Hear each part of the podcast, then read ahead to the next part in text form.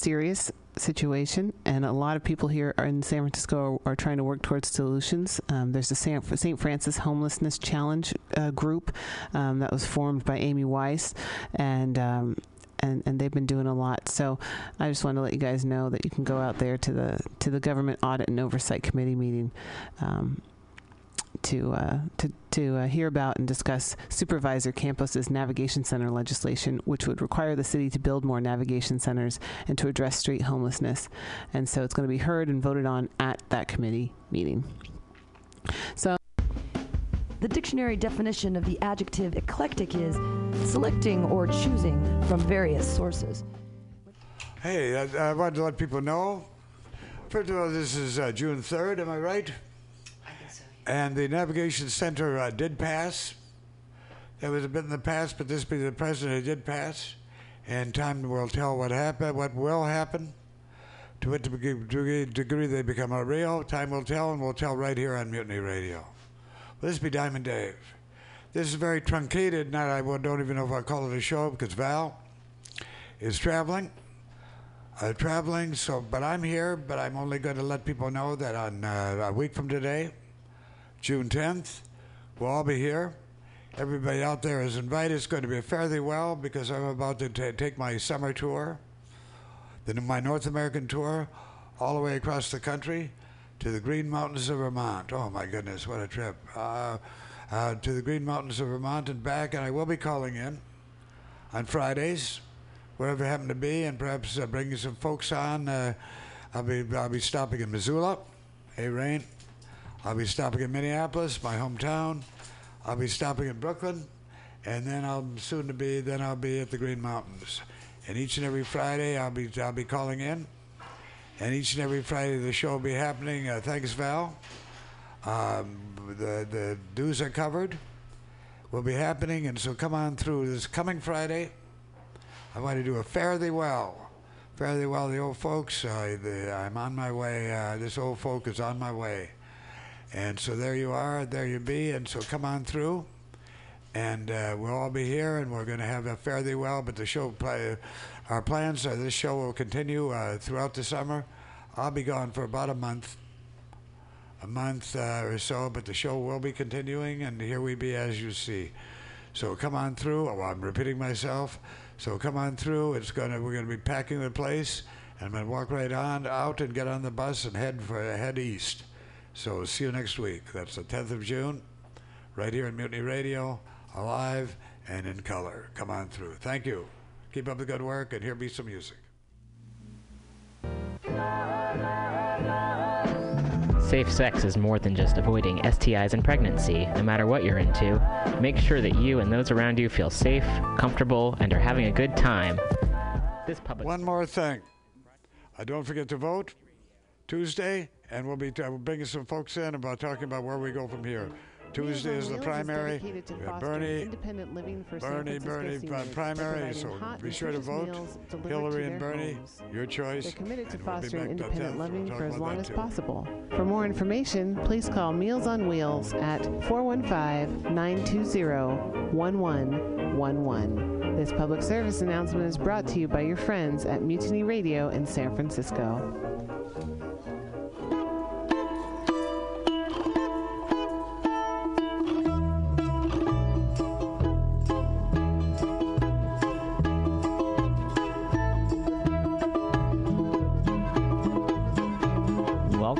Communist Folding Chairs, baby. Hey!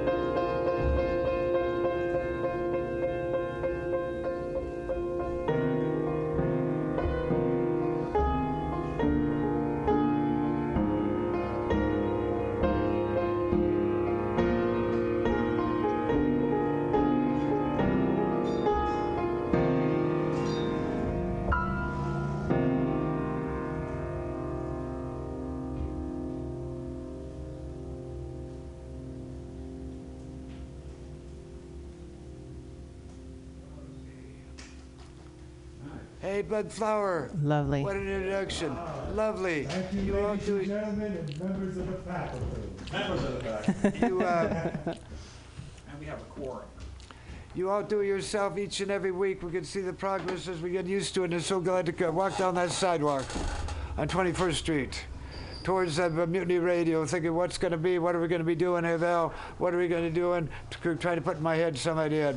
And I look up, and there he is, blood, blood flower, ready to open up, open up, open up. I know it's Make so happen. nice, and we we really appreciate you coming, and and we appreciate everybody who comes because, uh, you know, we show up like Dave said, and uh, we you know we have a, a few things to to throw out there, but uh, it's really a community effort to do the Common Thread Collective every week. Um, so happy to be here at Mutiny Radio. Happy Friday. Happy Friday. Hey, you two. Oh, Well, here's Richard is here, and We got Richard Sandrill and Dan Brady. Is this on? Dan Brady. We're on I don't know. We're heard I on don't- the Brady, everybody. I don't know if that's on. That. Hey, uh, hey, Dan Brady. What is everybody as we stream this around the planet? know if that's on actually. Well, I don't know. Well, Are we are we on? Are we here? it, it's on. Just uh, keep this- keep yeah, a there's little- keep a safe there's a little distance from it. here. Yeah, it's it's on. Okay, we're all Yeah. ready. We I don't don't have to get close. wait- This is good. Like It's- this? Yeah, that sounds perfect. You no longer- perfect. we no longer have to Perfect. deal with this. It's a s- it's a sensitive microphone, but Test, but test. you're dealing you're you're treating it very nicely. Dan Brady, what Go brings ahead, you Dave. here today? It's so good. Uh, D- Dan Brady, by the way, is a longtime uh, um, um, maestro at Sacred Grounds Cafe for the open mic, spoken word for many, many d- years. And here he be right now. Hey, Dan, so good to see you. Diamond Dave, thank you so much. Val, thank you. Mr. Sanderell, thank you. And all the women and children and people at home out there sailing the seas, we thank you very much. so, the, the reason why I'm here today and speaking so early is because we're going to honor Diamond Dave in a series of events yet to come. And I'm going to give the details of those. Of course, I bet they'll be found in, on the web in different places, but here they are for your very own ears. So, um, the first thing that's going to happen is January 29th, right here at Mutiny Radio, which, in case you didn't know the address, is this, this machine would only do what I wanted to do. It's not doing what I wanted to do. Um, That's 2781 oh. 21st Street. 2781 21st Street near Florida, San Francisco. And uh, the call in number is 415 550 0511. On that day, people can come by and talk about him or call in and talk about him. That's the first event to get things ready. But the biggie is the Koret Auditorium, Main Library of San Francisco, 100 Larkin Street. And that starts at 4:30, I believe. Am I right about that? Yep, 4:30. And there, there's going to be a, a large number of guests. Myself, everybody was just mentioned, Val, Dave, um, Richard, and myself, and many others who will honor him in various ways. So come on by. It's a free event. It will be great. And then on February 3rd, he's going to be the guest of honor at Sacred Grounds, the longest running open mic in San Francisco that I host. And I talked him into coming here, and that's uh, 7 p.m. Uh, Wednesday, February 3rd, Hayes and Cole. And it's been around for since, I don't know, 40 years ish or something like that. So I, I haven't been there that long, but it seems like it sometimes. replaced? Uh, she went to the sky, we to, to the spirit world, the other side of the camp. We're talking about woman- Johanna Wedgwood. who- Johanna and Johanna a Wedgwood, one of the English Wedgwoods, and uh, she kept that going. She was the first one that was really, in many ways, certainly one of the first open mics to come out of the Haight Ashbury. yeah, yeah. She was there over 20 years, something like that. And her spirit, her poetry. Do uh, do you have any copies of that? Because I'd really love to include that if we can't find it. I some of this we I could- did buy her book. She she came out with her first big anthology three days before she passed away, and I got Wow. a copy of that. And um, I don't know. I, I I have in touch with her daughter. I could find out if there's Well, there are yeah, her daughter there. was a friend of mine from when she was uh, very little, when she was still a babe in arms. Now she's and she's followed her mother's footsteps in many ways. So I'd like to invite her for sure. okay, I Have you will see to it that we Has she, has she been by? invite her. Yeah, we have, because she, she, uh, she. When I was in the midst of, because I think what you're talking about, we're talking about the three generations that have been part of the beatnik, one third, the hippie, one third, and the punk rock, a one third. And her daughter was old enough to to emerge in that generation of punk rock, and it was it was interesting because Johanna was a witch. A good witch, I must add, and uh, her coven, her coven, a lot of poetry had to do with uh, with uh, with that, with the pagan side of life, which Yeah. Johanna really, really nailed out, put down there week after week after week. Oh yeah, she she. The thing that was interesting about her when she hosted, she would sit back, and sometimes you would see her, and she'd be like, you know, closing your eye, just holding the space or the silence while everybody did what they did, and she would rarely read, and you had to encourage her to do that. You know, she would, but you know, she looked at it as a place where she let other people do their thing, and she just held it for them. and she was definitely a special friend of mine. I'll just put it that way. So, so I want to certainly we, we need to include her in and maybe have a look back after all these years as you've been there, Dan, to the years of Johanna Wedgwood. Because I, I used to be there every week. I'd walk across that panhandle, going back to the 70s, yeah. I believe. Yeah. And uh, go across that and participate. It was my first regular participation, and now we're here. And also, my brother Ryan should be included, and we'll try. We can find him through Facebook, and now because now we have this. Uh, these uh, these uh, these social media that we can call on to make this happen. Yeah, I'm really humbled by it. I have to say, why they do. But on the other, I, I like the idea of making some, something happening and returning to the Koret Auditorium, where as part of my, I did an open mic. Uh, in fact, it was the first and maybe the only open mic there at the Koret. Uh, soon after the library was open. And uh, and the, woman, I want to find her. I'm going to find her. I think I can, at least in my memory, or at least out there. Who was the one? I walked up there I had this idea. Let's do an open mic at the library, and went up to the the office of the of the librarians who did. And and this woman, I'm trying to remember her name. I will by next week. And I and uh, so who's in charge of the Koret? I am. and I said, well, I have this idea. I'd like to have an open mic there. She said, let's do it. That's what I always like to hear. Let's do it. In fact, at that time, the Friends of the Library was uh, were were- had were were fair, fairly. They had the money. They had the networks, and they, they that she got me 125 dollars a, month is once a month. Once a month to bring uh, poets in. I could actually give some money for poets. Wow. QR Hand, I They remember. don't do that these days. QR Hand and uh, uh, and his his crew. Uh, Yeah. He's going to be featuring at Sacred Grounds in the next, somewhere in the next couple of months somewhere. I Okay. got him to come over, but we haven't worked out a date yet. Hopefully. well, QR, QR hands should certainly be included in this. yeah, yeah. And the sister, the Bo- the uh, Buddhist poet uh, who lives lives in Marin County. Uh, uh, it's part of the aging process. But Well, remember, should certainly because she was one of those I got. No. Uh, uh, anyway, I could find her easily enough. But she was. I got her. It would be easy enough to. And so these are people. We'll find the list of people who were featured on that. Um, uh, during that time, I did the open mic at the Koret Auditorium, which Call us. If, when you get those names, call us. I'll call, yeah. And anybody else has any ideas, you got the phone number. Everybody should be included. Three generations will be included. Let's do it. It's called doing more together than either of us can do on our own. There will also be uh, Diamond Dave Day here in the city. We haven't figured out what day it is. I'd like to see it on Tuesday, but we're going to be doing the whereas and therefores. And Oh my goodness. So, uh, well, And let's do two it. wits. Don't forget the two Well, wits. let's do it Bobster language. We must have the two wits if Dan Brady's involved. to it, to it. Even if I don't have one, we should have. Well, luckily it's not who you know or what you know. It's what you know about who you know. And we do have some people in places up there among those 11 supervisor who will make sure that happens. It's true. And another thing coming up, we're going to have Poems of the Dome 11 at the end of April. Eleven. 11. Oh my God! I was there at the first one. Oh, I remember. Wonderful. I've been to a Shows few. my age. I'm sorry to say. I know you're 11 years old this year, right? Yes. Yes. Thank you very much, Val. To that wit. should be included, I guess, on that list to wrap it all up, and including all of you, Poems Under the Dome. Well, EK is going to be there, so. And EK will do that. She'll make the connection. Exactly. What could be on the on that poster too? Because that is. And we're we're, so we're doing doing as usual, by- by the seat of our pants, thinking and doing and making it happen. And here we be. Too much information. I know. It's just seat in my pants. I was just saying too much information. So, should, uh, do you want me to? Should I read a poem or something? Yeah. Well, I'd love it if you had one. Yes. Okay, so, I'm- so, I'm- so I'm going to do a, a couple of poems here, but I, since I don't like being responsible, I'm just going to pick something at random here. Some, some haiku and then a poem, all right? So, um, uh, yeah. early morning spring. Here amid apple trees, the mission's alleluias.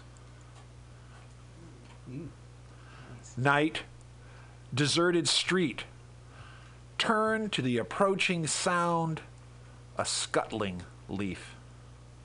That scared the heck out of me. I, did. I thought I was going to be scuttling.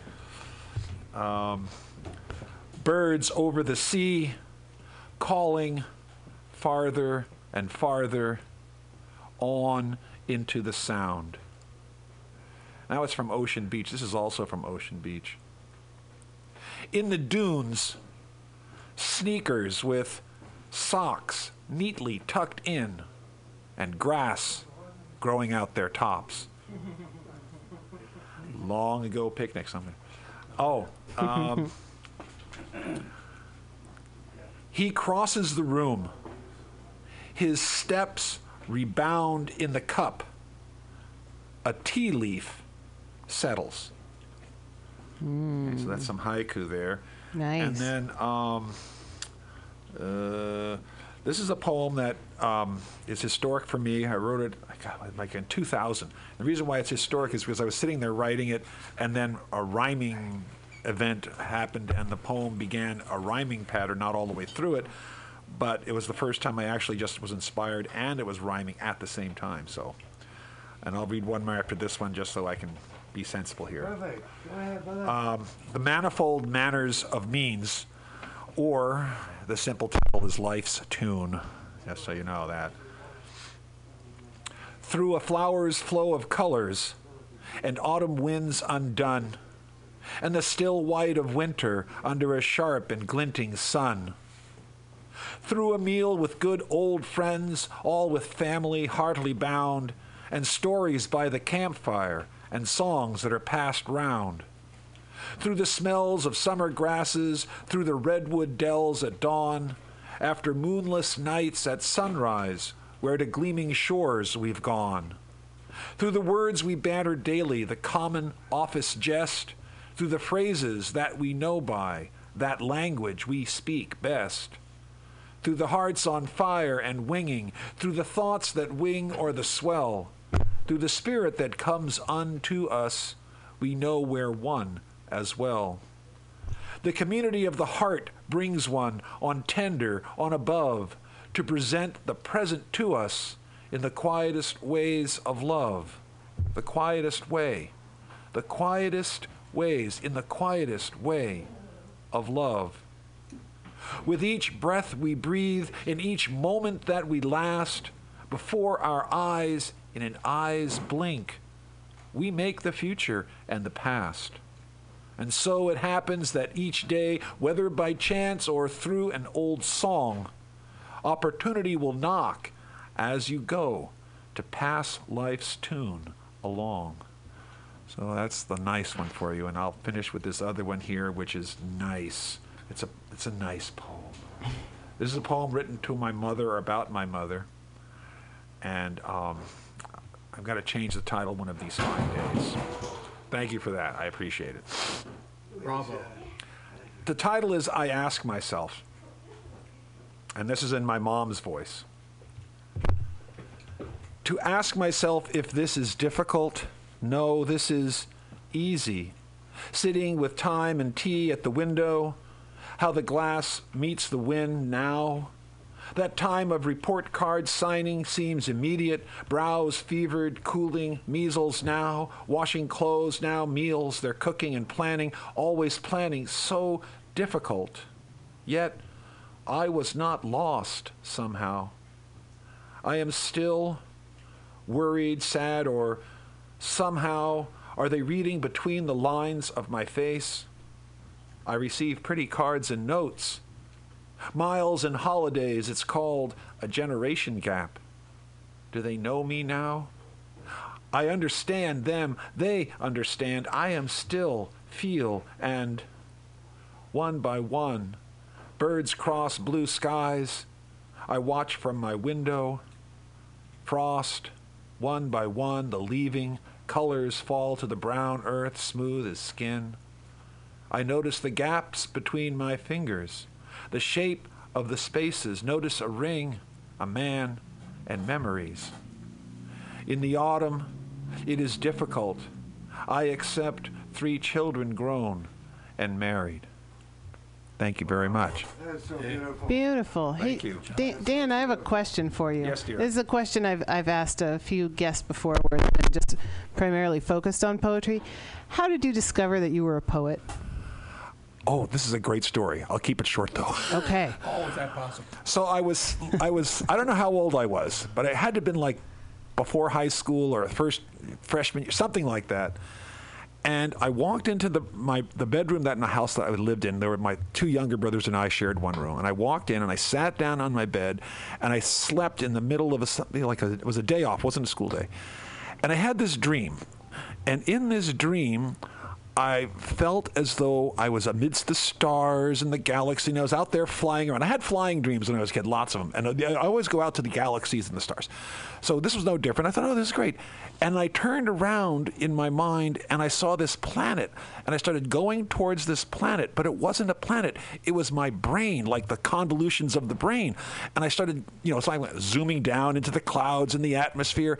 And when, when I got to the place where I could see things, there were like huge numbers of landscapes, like a quilt work of all these different places and things and stuff.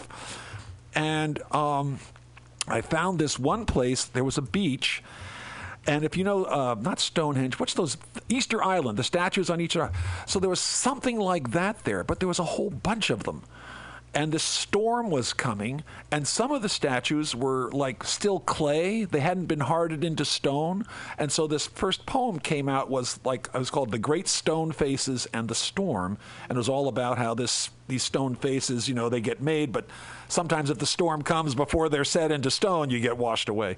And that was the first thing I ever wrote, and I revised it 40 times. Wow. And when I got to the last time, I compared the last time with the first time, and all the words were different, but the message was the same. And I realized, stop revising at some point, and that's that was the first poem. And I loved I had the it. same That's a great story. I'm glad I asked. See, you know, I mean, if we're talking, I mean, if people out there are listening, you know, it's always interesting to hear the the, the source of uh, inspiration. So. Yeah, and ever since Thanks then, for it's like I say, I take dictation, and then I then I work on it afterwards. Mm-hmm. Yeah. This, uh, That's what comes. Something similar. Thank you. I have the same. That brought me right back to a later time in my life. It was, in fact, it was that summer. I could tell you exactly. It was that. It was uh, during that summer they call the summer of love, just off that street that some called Love and others called Hate Street. And I was in this commune, and there was a commune back days. You'd wake up and there'd be a whole different crew. There'd be the regular crew, but a whole different crew filling up the common space. And every space we get up and uh, begin our day, go down to say uh, to we call it Antoine's. That's St. Anthony's for lunch. but this guy came in. So I have something I want you guys to experience. It was called DMT, dimethyl, something like that. And it was you smoked it, and you took one puff, and suddenly your brain was gone out to the other side of the outside, was uh, the other side of the universe. You believed, and you're surrounded by all these brains. Must have been my brain too, the very kind of brain you're talking about. Yeah. And they're floating around, and you realize they're conscious, and you're at the other side of the universe, and this is the way it is. And I, and it, take, it lasts about five minutes. Suddenly you, you leave your body and boom, you're gone. Wow. And while you're telling that story, it brought me back, and I haven't thought about it for many, many years. Wow. You brought me to uh, the exact same experience. and I was already, because this is 1967, so it was later in life. I turned 30, in fact, on that year. You do the math. But in fact, when you turned 30, it was part of my rebirth on Yeah. that street that some called Love, others called Hate Street. Right on. So yeah, hey, I see. He I gave see Diamond Dave a flashback. Hey, I see a man, Nice. Edwin Lindo. Edwin Lindo is here. I'm going to bring him in. He's our uh, the people's candidate for supervisor. Edwin. Yeah. Twenty Dan Brady. So good. Why don't you put some music on? Oh, we could do that. I don't know, Richard. Do you have anything you want to do, have or you want to to? read? It looks like Yeah, Richard. Because I'm bringing you back You too. say you don't have any of those CDs here today. I don't. I don't. Oh, But we're going to bring you back. Let me uh, let me look look real quick. Yeah. Yeah, why don't you bring him in and then I'll let you know about it. All right. I'd like yeah, to hang stay if out, you have and any we'll uh, questions. and we'll bring you back okay, in I'll when stay, I'll stay. when you're ready. He'll be the detail guy. Exactly. He You knows stay. everything.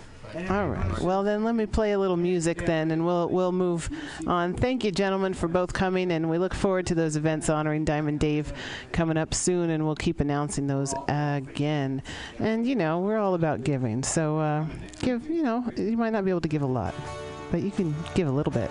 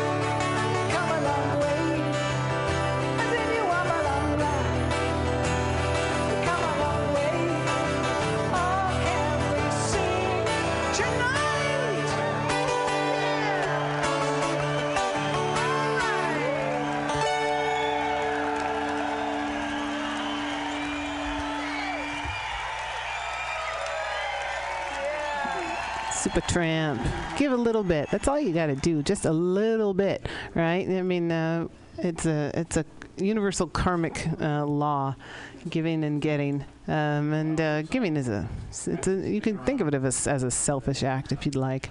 Um, just do it. And speaking of somebody who is uh, giving, uh, giving to the community, uh, we've got Ed, Edwin Lindo in here. Welcome back to the show. And just uh, so just don't. Uh, that thing is very sensitive. So yeah. But welcome back. Welcome back. Thank you. Thanks for having me. Happy New Year. Happy New Year. May Yeah. may it be a very uh, exciting, prosperous one. It's already started. City It Hall is. today at the inauguration. I don't know if you heard Was what was that happened. today? Yeah. What Well, happened give us, today? Give us your, as a far-flung correspondent, uh, let us know what happened. give us your impression. Well, today From was the, a the mile away. mayoral and sheriff inauguration, and uh, coalitions from Black Lives Matters and the last three percent actually went in and protested the the inauguration, and and it was it was loud and it was very clear that the city is unhappy with the way things have been unfolding, especially with the most recent killing and loss of Mario Woods in the Bayview. Right. What is the? Um, I, I haven't heard of the last three percent. What's that? So it's a new. It's I don't. I don't want to say it's a new coalition. It's a coalition of African Americans, the African American community from the Bayview, that have made it very clear that there has been a wholesale displacement of the black community, and there's only, and it may be less now, three percent left in this city That's of African Americans. and so that anger has formed a group and said we're not going to stand for it anymore, and we're going to fight for our African American brothers and sisters. And this, uh, th- so what is emerging? What we're about, uh, what I'm about, what we're about, we're being a very radio voice of, of what emerging is a coalition of coalitions, and using this one table where we're sitting, where people can come together and find find that common thread and let it flourish. And so we hopefully each and every week where this is going to be as it is, uh, one of the great things about this, that it's not scheduled from time to time, but each and every week from 3 to 6 on Friday right here. So Edwin, you're kind of ki- kicking this off again. It's a new day, just uh, as it, as every day is in a way. And uh, so, so reach out. People are welcome here, and people are welcome to come in. We have uh, we have room to continue to cast that wide net, and this is why it's called Common Thread Radio, is to find that common thread, which is of course what coalitions, a co- coalition of coalitions is about. It's finding that uh, common thread and letting a coalition let the coalitions emerge. And now with the three percent, what's Black Lives Matter, and on Sunday was an amazing event, which I knew I had to be there, which was first announced here, eh, Val? It was, yeah. Dog Paw uh, came in last week and told us about what was happening at the Brava Theater on last last Sunday, and there was that a film um, about uh, Alex Nieto, who had, who was shot by San Francisco Police Department last year as he was sitting and having lunch. Um, and yeah, I know you you were both there, so uh, let's He tell the people certainly there. He let's tell the people the- about it. The big screen. He was there in person. In fact, at one point, uh, he was announced as the next mayor of San Francisco. I said, well, "There's going to be some steps between." I know he felt the same way. What? between then and now, we got a bunch of steps to make. Am I right? Yeah, and, and that was Ben Bac Sierra, who was one of the spokespersons and one of the organizers for the Alex Nieto family after Alex Nieto, who was actually a neighbor of mine who lived right around the corner from me in Bernal Heights. I grew up in Bernal Heights, and his mother and father knew my father and grandmother, and it was devastating because you have someone who honestly looks like me, who was on a hill Look at the picture. and was executed. Uh, and and now we're learning with more and more evidence that what the city is saying is true may and most likely is not true. And so what Lowrider Lawyers, the movie, it's called Low, Lowrider Lawyers Putting a City on Trial, is in a nutshell an effort to find new ways to protest, new ways to take back spaces of power for the community to say, you know, typically if you go into a courtroom, it won't have a jury that looks like Alex Nieto. It won't have a judge that looks like Alex Nieto. And thankfully, we have great attorneys representing the family. Um, African American who actually went to school with Ben, who will be fighting on behalf of the Nieto family. But this was an effort to, to take back that space that has been historically reserved for power. And so, if you go see the movie, which I highly recommend, we're going to do a second viewing because of so much demand. There'll be a second viewing happening on the next Thursday, and I believe that's the 17th. It, it may be, uh, but next Thursday. Right, it's, it's a week from yesterday, and so next Thursday. Let me just pull. I think it it's up. the 14th. The 14th. That's what it is. Yep. 14th. Yeah. Okay. Is it going to be? Where is it going to be? So it's going to be at the Brava Theater again. Oh, good. Yep, and it'll be at 7 p.m. the 14th. That's right. So Thursday the 14th. Lowrider Lawyers Putting a City on Trial will be shown for a second time. The first time where Diamond Dave, where I saw Diamond, was a sold out crowd. It was packed to the rafters because it went all the way up to the rafters, and it was like a reunion. I saw people there I've known in many different times, in many different places, in many different movements, but they came together. That's why I looked around and I said to myself, well, this is history, herstory, and hipstery. In fact, when you walked there, walked uh, down that block, 24th Street, the, the, well, just before you got to Brava, you looked around what's going on here, because uh, because back from that time, the lowriders were there. It was lowrider, lowrider, lowrider. bo- Both both sides of the street were lowriders representing. And uh, the lowriders represented. I think this is the first time that I've seen in many years where they all came out, or many of them came out. Right. The last originals, Lowrider Club, all of them there, coming out for their brother, um, their brother, uh, uh, Alex Nieto, Alejandro Nieto. Right. And I walked in, and one of the first persons I saw was the poet laureate Alejandro Murguía Mm-hmm. was there, and so many people were there, and I could feel that this is a new day, It is. a new day with it, with its roots and so many other, and the fact that you were there, and the fact that you put a put a, putting out a campaign. We have right here, if you want to pick up the latest uh, Tecolote. Here you are, and here it is, right here. I wish we it. Yeah. Here you are, and you say here, with the idea uh, that everyone's voice must be heard. Lindo uh, promised to start conversations with as many people as possible.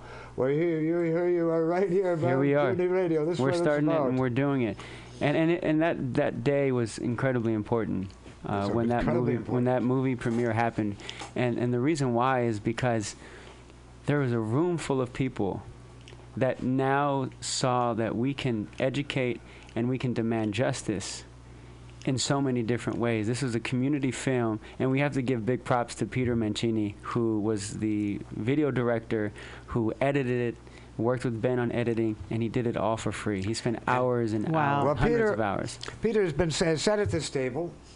Peter was the uh, was the videographer for uh, Occupy. Right.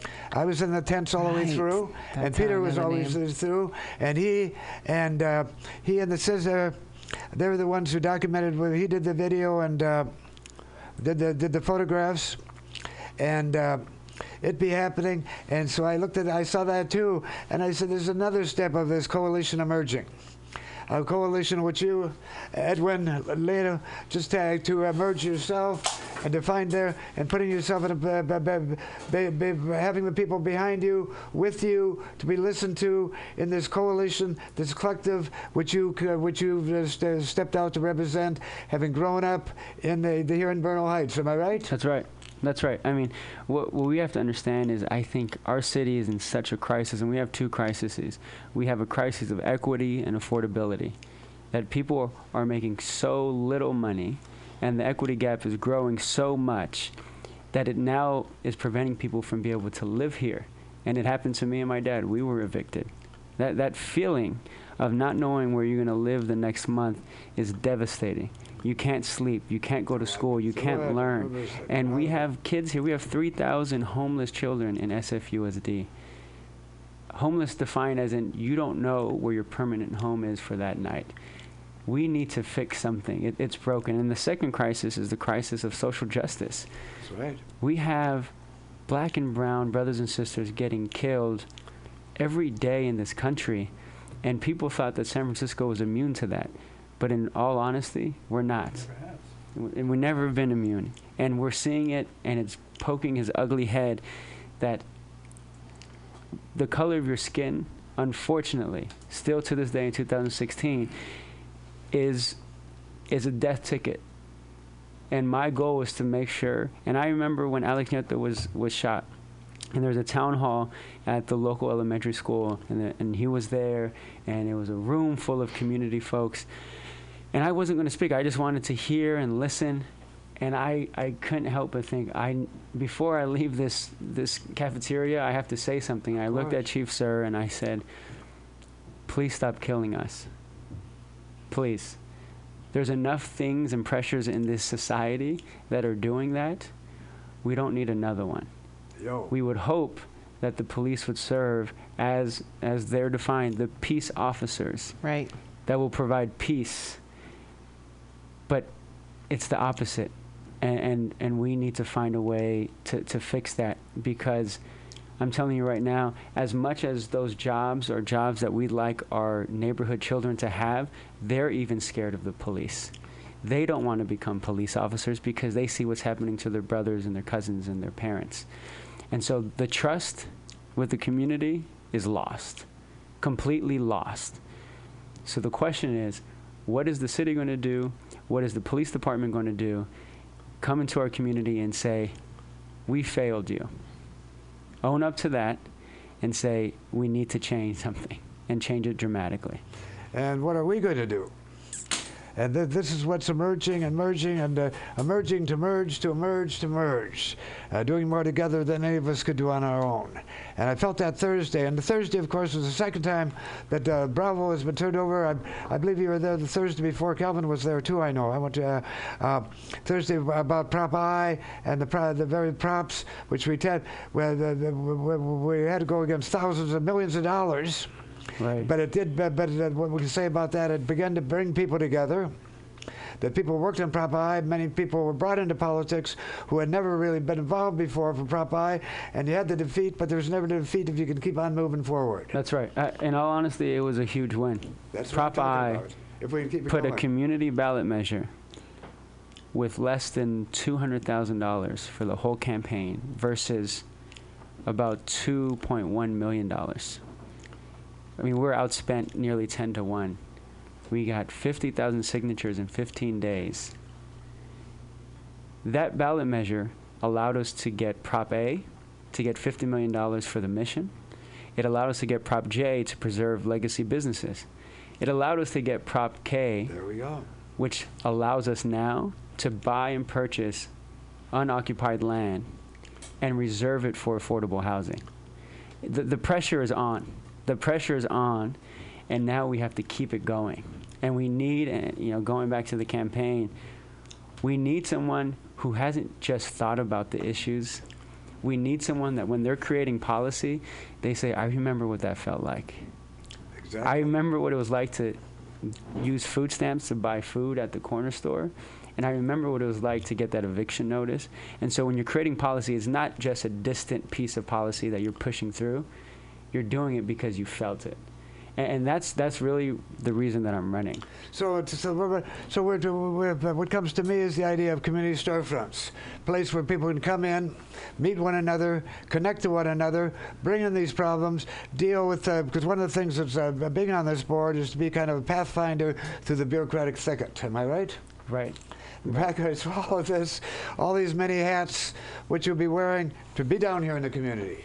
It's no accident you should be right here now, as you well know, because here we be, and uh, uh, here we be is Mutiny Radio, this endless mutiny of life itself, of saying, no, we won't take it anymore. What we can do is to provide a place to where people can, can participate, can put it up there, where you can hear it on whatever handheld new unit, whatever, whatever you have, where you happen to be, and then as soon as the show goes up, it's over, it goes up as a podcast, so then it can be public, it can be put around and listen to it anytime, anywhere. Well, I already let folks know that, that we're here in Mutiny Radio, so it's it's there. Hopefully, they're listening right now.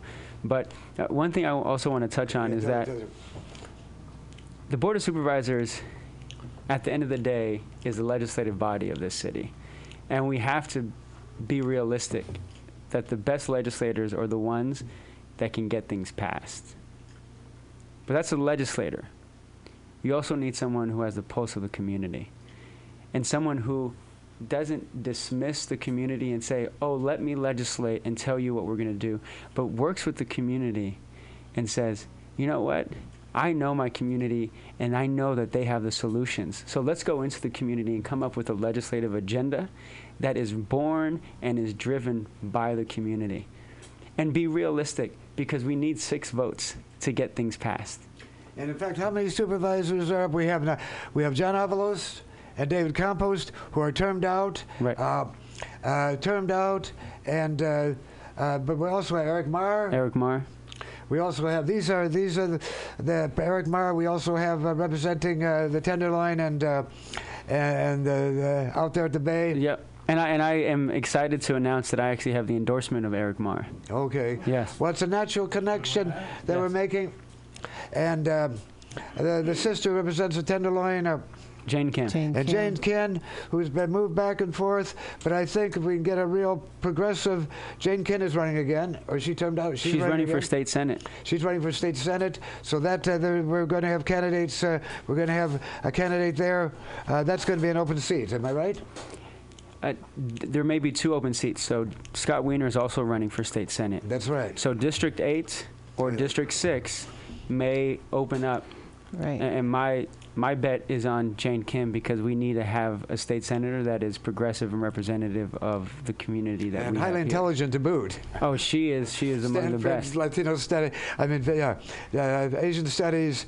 Stanford, come back to the people, and she says she has the background to show. that Oh yeah, no. I, and without a doubt, we, without hesitation, we need to get behind Jane Kim to win this state senate seat.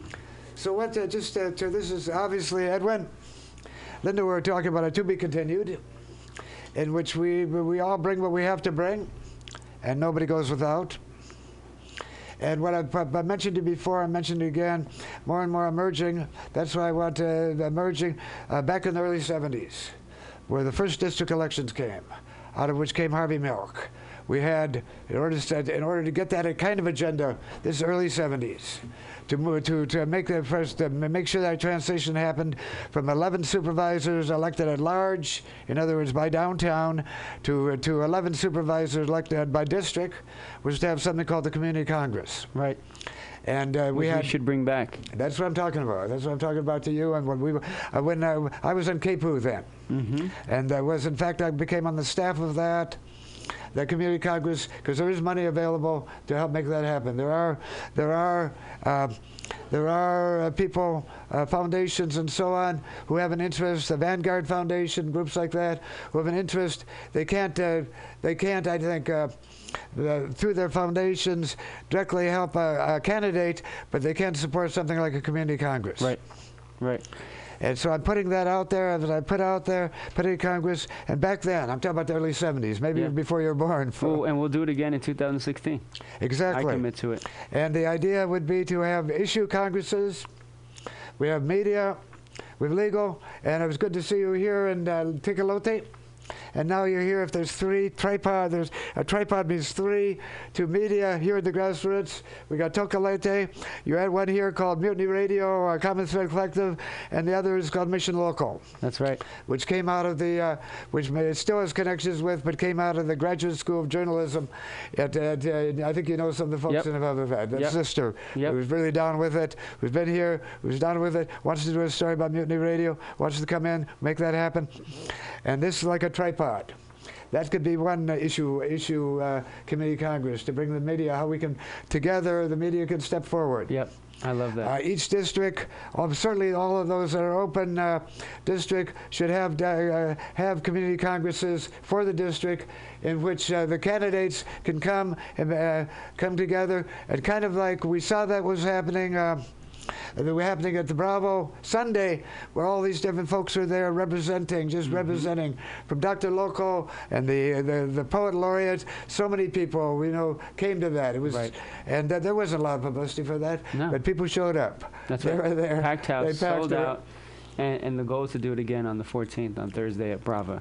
And uh, Dog Paw, is Dog Paw here? Dog Paw has an idea about that when I told him Dog Paw is coming up. Well, Dog Paw has this idea that this is something we could show on Roots, uh, show like the Panther, Black Panther used to do. Black Panther movies used to show in the Fillmore. I was there then to show uh, on a sheet in like uh, like in areas to uh, get around to get that around the neighborhood Yeah. in various folks. Well, they're going to do a, a college tour. We're going to do a neighborhood tour.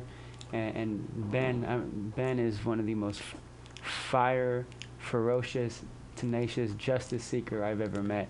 And he was very close to Alex Nieto. And when we lost Alex, he stepped up and has taken leadership like no one I've seen. And uh, Ben uh, d- knows uh, well something which we know, which people know, which we're waiting for, is that it, uh, this is uh, inter- intertwined with the culture. Right. There's no, uh, there's no accident that Equipo Yeah. uh, began it. Equipo Right. and they uh, began it. That's a model, and then uh, and then that beautiful poem by uh, by uh, by Alex uh, Nice. Mm-hmm. That beautiful poem about Alex, and then ending with somebody discovered using the media again, ending with Alex Nieto singing, Right. uh, singing uh, Las Mañanitas. Las Mananitas. Where Yeah. did you find that? And uh, here comes, uh, here comes. Uh, do you know Dogpa? I do. He Yeah, actually knows my dad really well. Okay, well, tell me a bit about your dad. I wanna yeah, so my dad, he came to San Francisco in 1960, and uh, he was 10 years old. He came from Nicaragua, immigrated from Nicaragua with my grandfather. They took a, a truck from Nicaragua and drove all the way up to San Francisco. And one of his first jobs was a janitor at Wonder Bread when Wonder Bread was still around. Over on Remember it. I 16th. remember On looking at 16th the. Street. I know what you're talking turned Yeah. into an and you would drive down relic. Potrero and you would smell it, and Wow. and he would go there. My grandfather retired from from Wonder Bread. My grandmother was one of the the pan handlers, and so they would take the pans out of the f- the fire and then Wow. replace them with new ones. Um, and so my my dad, uh, he- my parents divorced when I was really young, and, and he raised me by himself. Uh, my dad fought for custody. He won. And I, I think he didn't necessarily understand what that meant. Hmm. he won and then he thought geez i have to raise my son now by myself. And he sold everything he had. We stayed uh, at a friend's house for about six months and they had family that had to come in so we actually ended up moving to my grandmother's house sleeping on the living room floor for about three years. And and eventually after three years we got a room and we shared a bed for another three and a half years uh, up in Bernal. And uh, th- my dad has sacrificed his life for me, uh, and I owe him the rest of mine. And so I, a, a lot of reason people say, well, why are you running? Why are you running for this seat? And I said, because this community, he came, when he came here, they moved to 20th and Capp. That was the first place he had ever been in the United States. Wowzy. And to think that his son, who he raised by himself, could potentially serve the district that accepted him with open arms, to me is, is, is beyond belief. You know what I'm thinking of? It is. It takes my breath away to hear all this. This is all to be continued. But who came to me was Juan Felipe Herrera, who's now the poet laureate of the United States. Right. His his his his history and history is similar. That he came, and his father, who came out of the fields, who came out of the fields, came and helped start the first Spanish language radio station Mhm. here. And uh, out of that, and that was that generation. Juan Felipe, Roberto Vargas, Nicaraguan brother Right. uh, uh, Alejandro M- Mejia, poet laureate, who fought on the, sun, the southern front with the Sandinistas. Right. That this is part of base and, bringing the who became the the cultural the cultural minister in Nicaragua after the victory of the Sandinistas, the Jesuit priest, and we took down Mission Street on that walk before the victory of the Sandinistas. I walked down Mission Street. This be history, hipstery, and I see how you're Hipstery. part I- I like that. And we're part of it. I say I like that. history, herstory, and hipstery. Hipstery. Hipstery is the underground story that you don't get in the history books. Right. I think you know what I'm saying. Yep. That's happening right here on Mutiny Radio. Well, another another thing I think we can push. I, I like hipstery. Another one that I heard that I would love to bring to the city is instead of gentrification, we need to start bringing gentification. We start bringing our gente back. Gente back. The people. The The people. people. It's not. The we need to stop the gentrification and have gentification. People who are left and had to go, let's bring them back. That would include the Ohlone, I think, from the That's first. right. Oh, that definitely Absolutely. should be part of it. Well, I'm right still now, here. Like Juan Felipe Herrera. you know, we need to talk to Juan Felipe Herrera and get him. But anyway, I think uh, Felicia has to go in a few minutes, so I want to get her up here. Yeah. But look, We'll do to be continued. Absolutely. Thank you. I love This, uh, Radio. You all are awesome. Thank you so and much. all you have to do is walk through the door. You is just that walk right? through the door. They give you a mic. That's right. And, And so and uh, be continued doing more together than he was can do on our own. and let's point out um, how people can get help out with your campaign for supervisor. Definitely. You can check out the website at www.edwinlindo.com. You can sign up to volunteer. You can contribute. You can uh, read the bio. Um, this is a people. This is a people-powered campaign in all shapes and forms. Uh, we had our fundraising deadline just past December 31st, and I have over 150 donors that have given. The average donation is around $25. I mean, this is literally from the grassroots.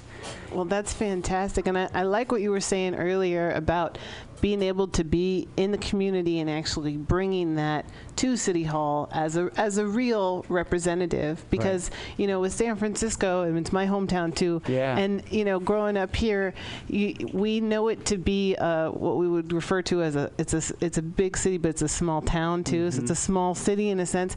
And because all the neighborhoods are so distinct in that way it really can have people really can be represented Right. uh, represented rather um, by by the supervisors who are down at City Hall Right. Well, and that's and that's you, may, you bring up an interesting point.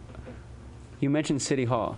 I think it is such an onus. It's such a burden that we require the community to have to go to City Hall in that marble structure Right. to ask for something. And go We should- all those uh, Right. sectors. We should have district offices in the community yes that people can walk into like they do at Mutiny and say, I have an issue. Or I need you to hear me out. Or these are what this is what's happening on my block. Because if you're not in the community every day, then how do you really know what's happening? right you can you can uh, go down and uh, sit sit in your pretty comfortable chair Right. and uh, do your Exactly. work hiding Exactly. behind, hiding behind. But instead of council, uh, and have, uh, I'd also add to it that there then should be a neighborhood council Mm. that uh, they're coming from various elements of the community. Uh, that, that would uh, see through this happening. I mentioned the word bureaucratic, uh, bureaucratic pathfinder through the bureaucratic maze. Uh, now, on th- three occasions, the mission has come to City Hall and really occupied. I believe you were there. Yes. Occupied the place. And so it's a, we're talking about a back and forth. We're talking about a dynamic, I guess, is a dynamic. But what do I always say? I say we, we cast that wide net. We find that common thread. We light, let life flourish. And here's a line that applies for this to say, don't panic. We'll keep it organic. That's right. And it's That's right. I love you, brother. So anyway, so I'm gonna. There's a couple other uh, candidates who have thrown their hats in the ring. Yeah. Am I right? That's right. So I want to bring them down here. Please. And as uh, bring them down here, uh, one is uh, one had been a uh, had one had been on the staff of, uh, Uh, of- David Campos, legislative David. Campos? Yep. and the other is mo- more. I think he's running to be that moderate with money who comes out of the laborers union. I think he's a lawyer. Is that right? That's right. So there's So- Joshua Arce is another, the other candidate. And the of. So I'm going to invite them down Please. in the next couple of weeks. That's that's. I mean, I'm excited. Yesterday we had an endorsement meeting for SEIU 1021, and this is incredible. The democratic process. I mean, when it's pure democratic process, the real deal. when people get to hear from every candidate That's what we're and say, about. "I'm going to choose my candidate because I heard it straight from their mouth," right and that that excites me. And so when when people say, "Oh, well, what don't you like about the other candidates?" and say, "That's not that's not me to decide." My job is to run this campaign as the candidate that grew up here, the candidate that will fight, and the candidate that has proven to organize with the community through Mission Playground and Black Lives Matters. That's that's the difference. But there's qualified candidates in this race. The question is is who do we need now in this time in a time of crisis? And and I would argue having gone through the crisis myself, there's some experience there. That's right. Finding that common thread. I say I consider right now Black Lives Matter. Brown lives matter. Red lives, lives, red li- lives. uh, uh, red- I'll just put it this way: Black lives matter. Brown lives matter. Red lives matter. Lives matter. Live it. Live it. Live it, live it. And how do you live? What's what's it to me? I couldn't live it without being by being in the struggle, without realizing it. We're building together the grassroots. This is what keeps me young at 78. this is what keeps me young at 78, saying, having lived through all of this, been part of all of this, for all of this hipstery here now, all this 78, saying, live, learn to love, love to learn. This never ends. It never and you're welcome to it, brother. Thank you so much for having me. And to be Thank continued. you, Edwin Lindo. Go to edwinlindo.com and read wh- read more about him, learn more about him, and learn more about the campaign.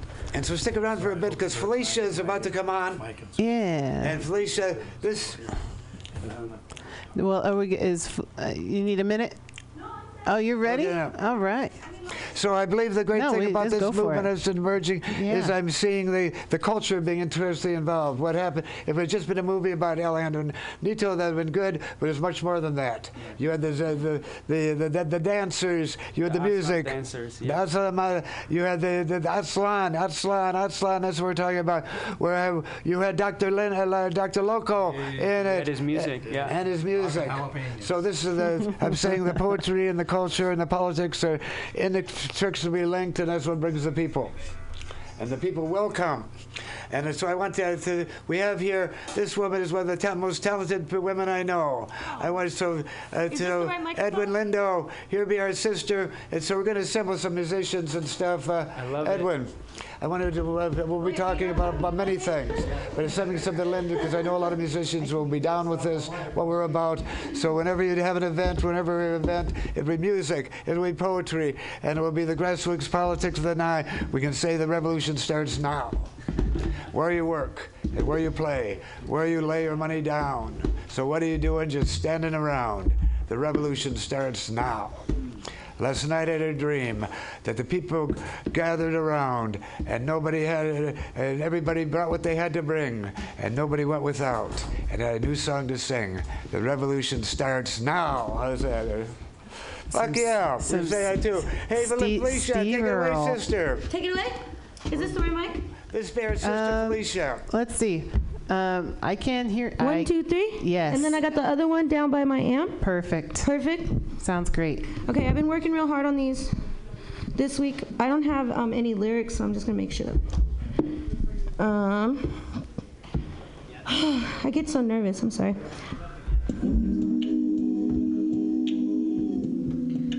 Um.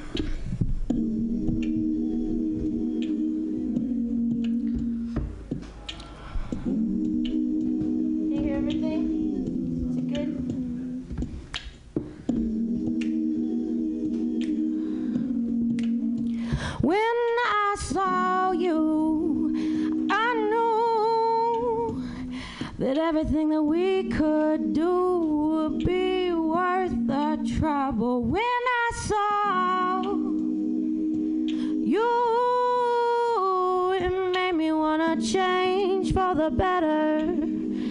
Cause we can be better in this world. This world can be so cold. Call out my name,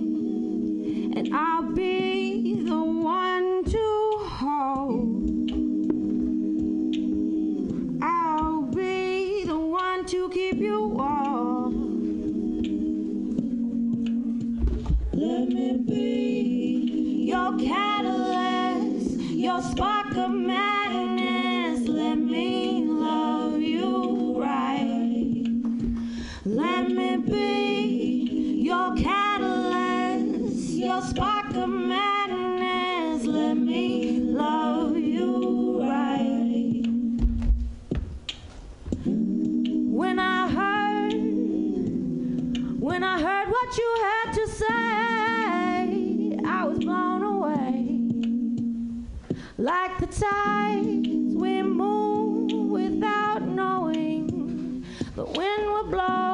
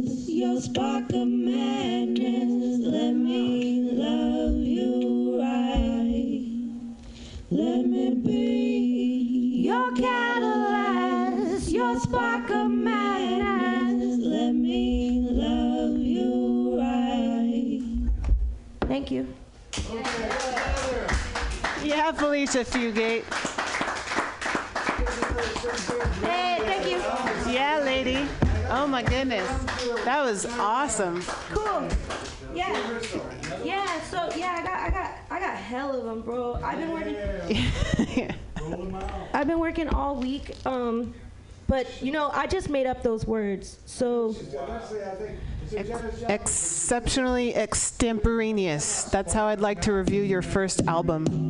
Okay. What's this? We're trying to make them. Ooh, no, not that one. That's for later. Oh, I can do this one. Okay. They talking about how we need to stay protected. Come around loud, you're about to get wrecked when they say the system's broken, but they built it this way. So all that I can do to fight is play.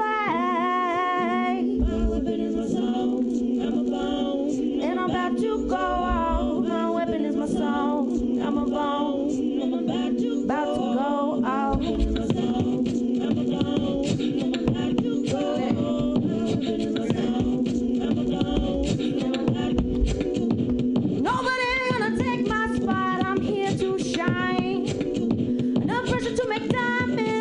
time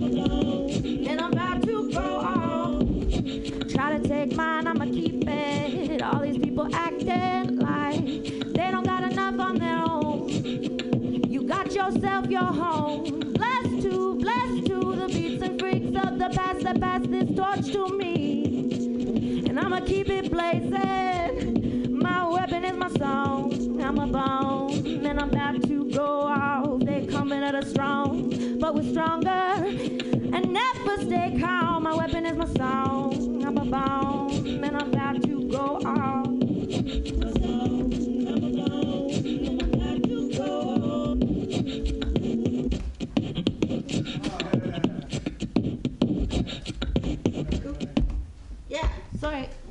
Yeah. Let me let me find another one. I'll do it. Right on. I'll do one more. That was short. Smoking. Felicia Fugate. So I'm just gonna say real quick, uh, what I'm working with is a Boss RC50, which if you listen to the show, I spent all last year trying to get, and I finally got it. Yeah. Oh, so here's, Good. oh, this is good. Good work. Here, I'll slow it down. And uh, this one I came up with yesterday. I try to do an hour a day. So.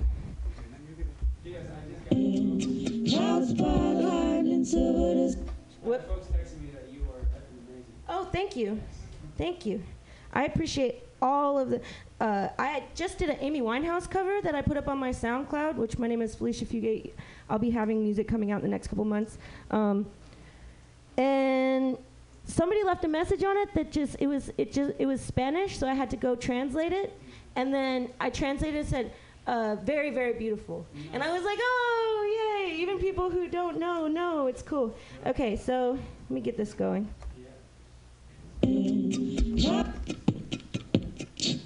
Okay.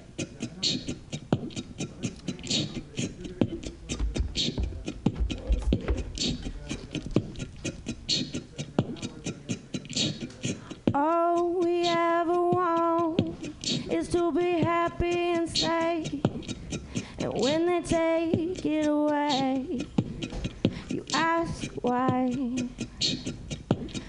We gotta make our moves and fight the right way is in your heart.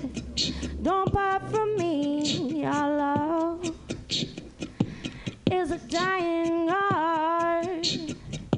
And with the cards in our hands, we play together.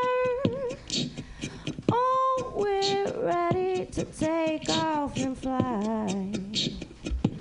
Yeah. Wait. Ah, sorry. Clouds spotlight, it's silver to see the gold of the sun, and a new day's begun again. Clouds spotlight,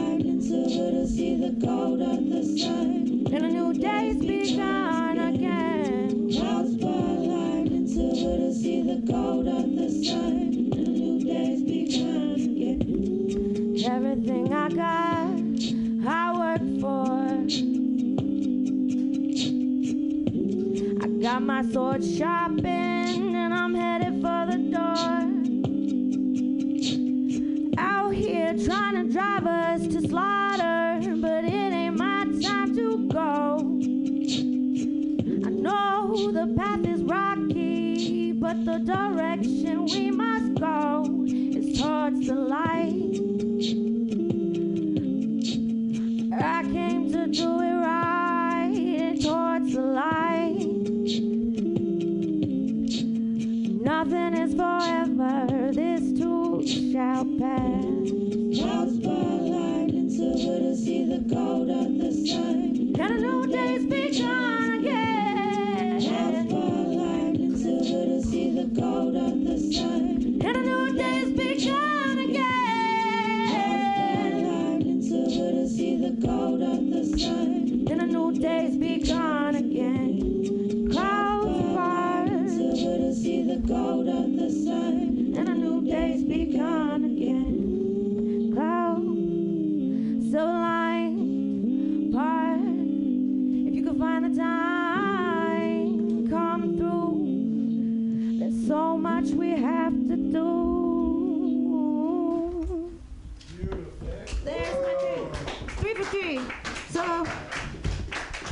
so um, I don't want to take too much time because that's a lot of uh, song. But I am always looking for people to jam with. I'm trying to start a band right now.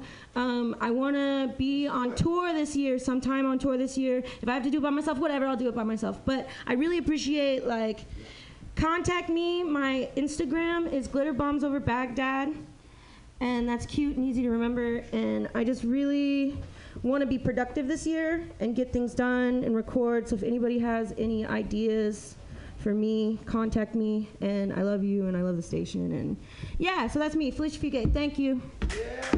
Felicia Fugate. Oh, wow. That was an amazing set. Thank you so much. I, I know that you're dedicated to your music, and anybody who is out there and wants to jam with you uh, is in the right frame of mind. Dedicated and the, the best possible way, devastating as well. Felicia, well, b- so, so glad to have you around as a part of our collective, as part of this community, as a fellow human being. Felicia, Off the cuff. We're all off the cuff. We just make this shit up and we're awesome. Forever. okay. Yeah. Word. I love it. I love it. It's amazing. This is a great. We, whatever problem we had to go through last week to conquer it, she's conquered it. That's it. Um, the so-called technical difficulties, and it was beautiful. Now I we wanted to know, put some and- music on because we got Dog Paw and his brother, another pro- bike messenger. I was a bike messenger in 1957, by the way. Bike messenger by day, beatnik by day and night. It was 1957, and I was in seventh heaven, a non-linear dart on the urban checkerboard. Beatniks we were called. We were the first rebel bike messengers. Uh, the, the, there was Western Union, but they were all pretty much uh, small Filipino guys with bow ties, black bow ties, who had to be like this, this, this. Wow. But the first radical rebel bike messengers, of which you're part of a whole lineage, uh, which uh, Dogpaw knows quite well. That we're the wild ones, going back to the beatniks. Then they're the hippies. And then you had the punk as fuck bike messengers. Bands like El Cid, LSD, El Cid, bands like that, which came out of where we know where skateboard and punk rock m- met, but we also know where bike messengers and punk rock met. It's part of the. Am I right, Dogpaw? Oh, correct. It's so cool to listen to you talk about all that because you're talking about a whole different planet X uh, that we don't know anything about. I Well, mean, I when was there and I'm still here now. riding That's bike for a living in 1957. I mean, I was even a glimmer in, uh, in my mom's eye. You know, just Still rocking it. Yeah. I agree. With uh, the 78 year old guy. But when I say at 78, you're about to tell us, Doug Powell, you brought this brother in, and here's Howard. You guys are gonna, uh, you're gonna talk to, you're gonna let this, let us know what this brother's about. This brother's gonna let us know what it's about. Well, you know, first of all, I just wanted to thank you for you know bringing folks in, you know, to talk about Alex Nieto and the fine film that was done um, Oh, over the showing over the weekend. You know, because that was an amazing turnout. You know, to see the Brava Theater filled uh, to rafters. capacity. Yeah, you know, so you know you somebody's doing something right when Well, that well, happens. Somebody you know, is all of us together, coming Correct. together, getting on the same page. Oh, yeah. Getting out of the box, out of the box they put us in, Yeah. and push the envelope. But look, well, Well, now, uh, no, let's let's talk it. Okay, I mean, okay, well, let's, let's okay, why don't you right- take it away? Well, the well, just briefly, I mean, because if we want to play some music, we can do that too. No, you that's, know, that's is that cool. right? You guys come Okay, on well, in. You, know, um, guys are here. Let's talk about to about kind of this. Enhance the uh, programming here today, you know, I uh, was uh, sent a story about a fellow bike messenger that uh, came into our lives uh, recently, uh, Isao Marquez, right, who rides a bike for a living here in San Francisco, you know, food, in the food delivery uh, part of uh, bike messaging that we have now. Uh, in the 21st century. And uh, his story is the story of uplift, it's the story of compassion. And uh, here now we have uh, Isao Marquez, who's uh, probably the youngest bike messenger that we have in this room. You know, we got Diamond Dave, we got Howard Williams, we got myself, and this guy here who's just been riding for how long? How long you been riding? Three months. Don't step up to the mic right there. Yeah, you're good. Okay. About three months. Three months, Yes. unbelievable. Well, tell you tell your story. You you come to work, right? You you you leave your house, you unlock your bike, you get on the bike, you go to work, and and then what happened? Well, I um, it was a pretty interesting day. I remember dropping my wife off to work and uh, looking at. As I always look at the sky, just to remind me that's a higher being above me. And uh, I, before we left home, I put on my favorite uh, hoodie. And my wife said, "Why are you taking your favorite hoodie?" I said, "Well, it's gonna be a special day today."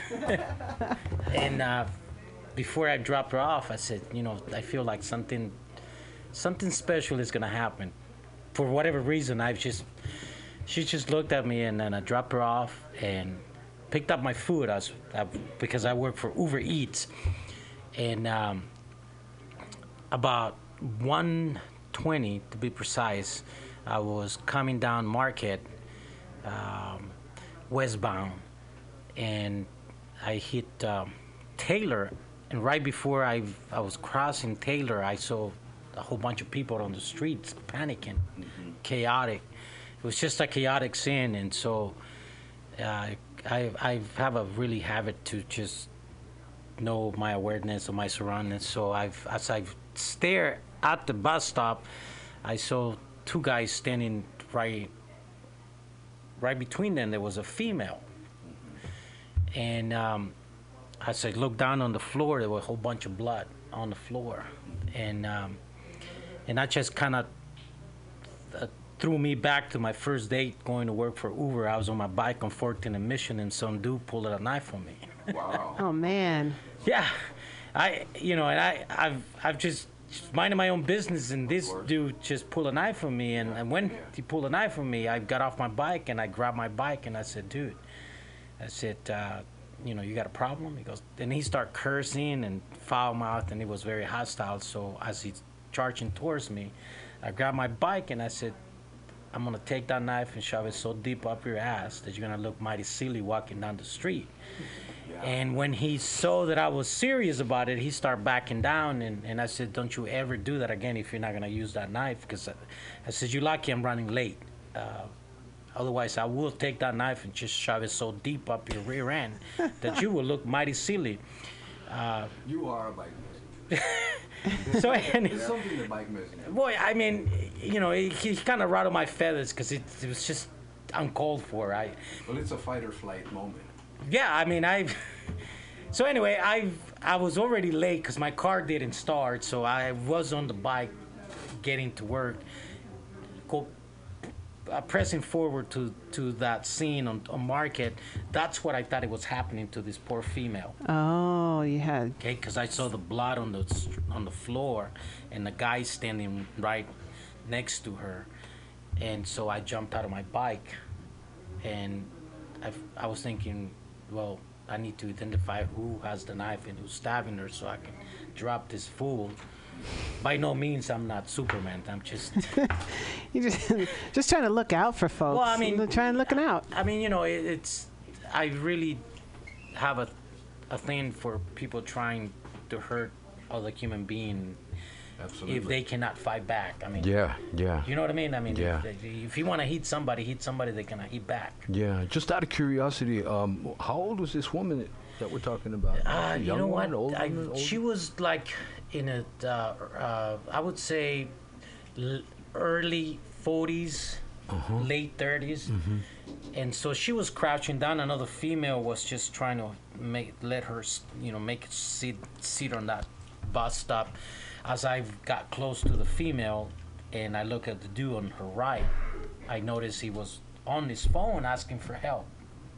And that's when I switched my brain from trying to kick his ass and switch my brain to, whoa, what the heck? Mhm, He was mhm. like, really? And then it's like, hell, help the baby. As as I look down in between this woman's leg, the umbilical cord is coming out of her pants. Wow. And the baby on the floor, and and some fool was just filming.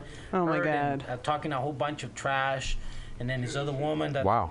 that say that she was a nurse, she was just holding the poor woman, and Mhm, no one was mhm. doing anything. So I took my favorite hoodie Mhm. and wrapped baby because I seen both. I have two kids. My Mhm. wife gave birth to two children, a boy and a girl. So I, I don't pretend to be a doctor by all means, but I saw what they did as soon as my kids were born. Mhm, Uh, mhm. Wrapped them around. So it was just automatic Yeah. behavior that kicked yeah, in I and just, just pretty much it was just. Uh, That's cool. I, I took, I wrapped the baby, and and and then the nurse she said, "Give me the child. I'm a certified nurse." I said, "No, I'm not," Mhm. uh, because in my mind she, you had a chance to uh, assist this poor woman, and you didn't do Oh, anything. I didn't know that. Okay. Yeah, and so I just kept the child, and then she said, "Pat him on the back because it's not moving." Mhm, So mhm. I pat the baby. I, at that point, it was a lot of things were going through my mind. I was thinking of my own kids. Oh my goodness. Yeah, You know what I mean? yeah, I could've- movie yeah. life. Yeah, and so then I. The world, the outer world. yeah, it was a pretty interesting experience, and so. Say Um, I pat the baby on the back, and next thing you know, the child just started crying and moving his hand. Yeah, yeah. Oh wow. So that was pretty Beautiful. amazing, Yeah. man. I mean, pretty amazing because. Yeah, I mean, I was just thinking about my kids. Mm-hmm. You know uh, how it, it it's a very unique experience to just hold a brand new baby. Mhm. I mean, it's you know it's like when you buy a, a brand new car, you sit and smell it. It's nothing like it smell a brand new baby. Mhm, I don't know. mhm. I don't know if you ever had the experience, but to me, I've. Yeah. I, I soon, mean, soon after, did the uh, paramedics show up? Uh, it was a fire department. Well, it was like I said. There's a lot of million things happening. It, once I grabbed the baby, um, the man who I thought was stabbing the woman um, got off the phone and uh, and he said the paramedics and the fire department's on its way. And then some other woman that was just I don't know who she was, but she probably is hanging around. She grabbed me by the hand and she's like, "Hey, let's go party. You're my hero." Oh wow. well, And I said- and I said, "No, I." What's going to happen on Market Street? Yeah, this woman, she wanted to buy me. She wanted to take me out and drink and party. Sure. And As as we do too. Yeah, See, I'm- I'm like- so it's natural. So I'm without a shirt. I'm Uh-huh. shirtless, and it's really, really cold. There's a lot of blood on my stomach, my hand, and then this other dude grabbed me.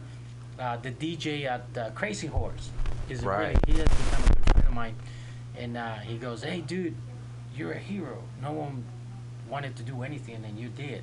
He said, "Come to my shop. You can wash up." Because I at that point I have I was shirtless. I Yeah, mean, and I figured, well, I'm gonna get my jacket back or something, and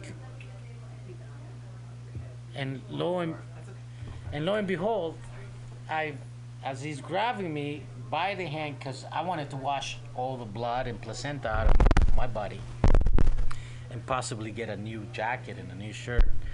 Um, That that'd be nice at that moment. Yeah. that would be nice. so as he's as he's walking me towards his shop, I'm like, oh shoot, is the crazy horse a strip joint?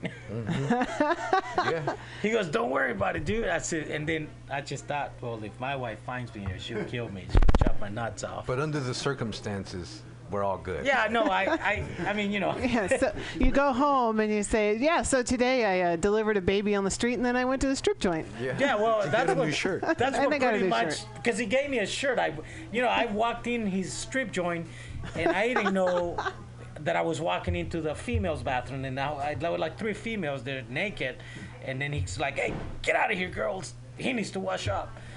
And I'm like, dude, he goes, no, don't worry about it. So he went back to his shop, upstairs or whatever, where the girls dance, and he gave me a shirt with the crazy horse logo on the back. Um, and so I wash up, clean up, and and um, you know, it, it- like I say, there was so many things happening that when I picked up the baby, pressing back, you know, rewinding, uh, as I picked up the baby, someone called 911, and next thing you know, all the uh, eastbound, westbound was closed on market. It was just Mhm. like in the movies, man. Right, right. Uh, it's a life and death paramedic, situation. uh, Absolutely. the, the the San Francisco PD, and Mm-hmm, I mean the fire department, and, Everybody showed and up, and this is this all began when you were doing what you usually do, just riding your bike down the street. That's right. And suddenly, well, suddenly everything changed. Every- it's some- Boom. And you're the center. It's like a movie. When you tell it, it's like a movie being made, but it's a movie that was never. Well, I guess something was made, but this is amazing. It should be. Uh, to, and that's the kind of thing we want to do right here is to let people know the real stories of life. yeah, hey, you know, That's right, I Dave. I gotta be honest that being a bike uh, uh, a um, messenger deliver by is to me it's the best the best job in the world. I mean, I have a lot of different jobs, but I wish I was like 20, 20 years younger because I'm 48 We all old. do. well, I mean, you know, i i under the circumstance, because I have so much fun mm-hmm. on the streets on oh, my yeah, bike. it's a very liberating kind of job. You're flying all day. Yeah, I, I mean, I I'm a like I say, I feel free, man. I feel like like like you know, I'm just I was born to do this. So it, The, the closest thing to a democracy, I think, where you can just kind of go with the ebb and flow of everything and just interact, And coexist, excellent. you know? We have a whole lineage of, uh, we've uh, touched on it before, of bike messenger music. And that's something which you also know, is that right? Yeah, you know, if you could, uh, uh, we could take a moment, you know. Uh, yeah, let me know what to- what, to do what We're to going to have up. to close up early today. So good to hear your stories, brother, and you're always welcome. So why don't you give her some music, and we'll go out and use that as transition. Yeah, let, let me know the music. We'll finish the story and then we'll play the music. Oh, okay. Oh, If you got- Skunk, Skunkadelics, Oh, sounds good. which is a, a current bike messenger band that, uh, you know, threw a couple of songs our way to share with everybody. So you bring the bring Nice. Oh, skunk- look at all these generations of bike messengers. I'm just looking at you all going, wow, look at the young one here, and the next younger one here, and then the older guy there, and the really, really Oh, young guy right there. Really, and Skunkadelic brings together skunk, skunk, uh, skunk and psychedelic. That was 1966, 67, 68. Now we have the Skunkadelics. Good, uh, good skunk weed and psychedelic. So good. This is psychedelic man riding down your bike down the street. Am I right? Correct. got it. Bike messenger made by day, beatnik by day and night. It was 1957, and I was in seventh heaven, a non-linear dart on the urban checkerboard. That's what we're talking about. Take it away, brother. All right, So good to have you here. Thank you. That's where. Yeah, we're so about. but I want to I want to finish this story real quick. story, Um, so so you go, you get cleaned up at, at the Crazy Horse, you walk away with a new T-shirt. yeah, with, with the T-shirt has the, like six girls on the back with a huge logo, like a yeah. And so The big like silhouette. So so check this out. I get to work. oh, you're not even at work yet. No, no. Oh, you're on your way. I'm on my way to work. Oh my goodness. So I went get to Crazy Horse first. yeah. So I, he I came yeah right? I get to work. You wouldn't be the first messenger to go to a uh, strip club before work. Yeah. Yeah, but, but so I get to work and I am telling everybody at work, and they're looking at me with the with the shirt, right, and a pen, because dude gave me a shirt and a couple of pens, and, and so my boss Donna, she's really cool, man. She's she's really a cool boss. She goes, "How'd you do today?" I said, "Well, I didn't sell out," and uh, everybody's like, "Boy, you been hanging out at the at the strip joint?" I'm like, "No, I deliver a baby," and they're like, "Yeah, right, yeah, right." They were like, "Yeah, who will deliver a baby?" I said, "No, for real." So my co- us a story. Go so ahead. my coworker Adam, who's another biker who was just passing by there, who who's so actually he was holding my bike. He's coming. He's five minutes later. He's pulling in and he's like, "Hey, guess what Isa there?" And he's telling everybody that I delivered. So everybody's like, "Really?" So it's a true story. I said, "Well, you think I'm gonna make this up?" Right, right. No way. Beautiful story. Uh, it is. This reminds me uh, of, a st- of an event in the 80s where uh, a messenger, um, Pete, I, sorry I forgot his last name, uh, tackled a bank robber um, and on the street, uh, jumped off his bike, tackled the bank robber, and subdued him. And as a result, it was much safer for us. Uh, the police were not harassing us so much for the next few weeks. And so um, I just hope that uh, what you have done to me is even more important uh, and gets us um, some better response. Yeah, thank you. Uh, wiggle, Wiggle room. room.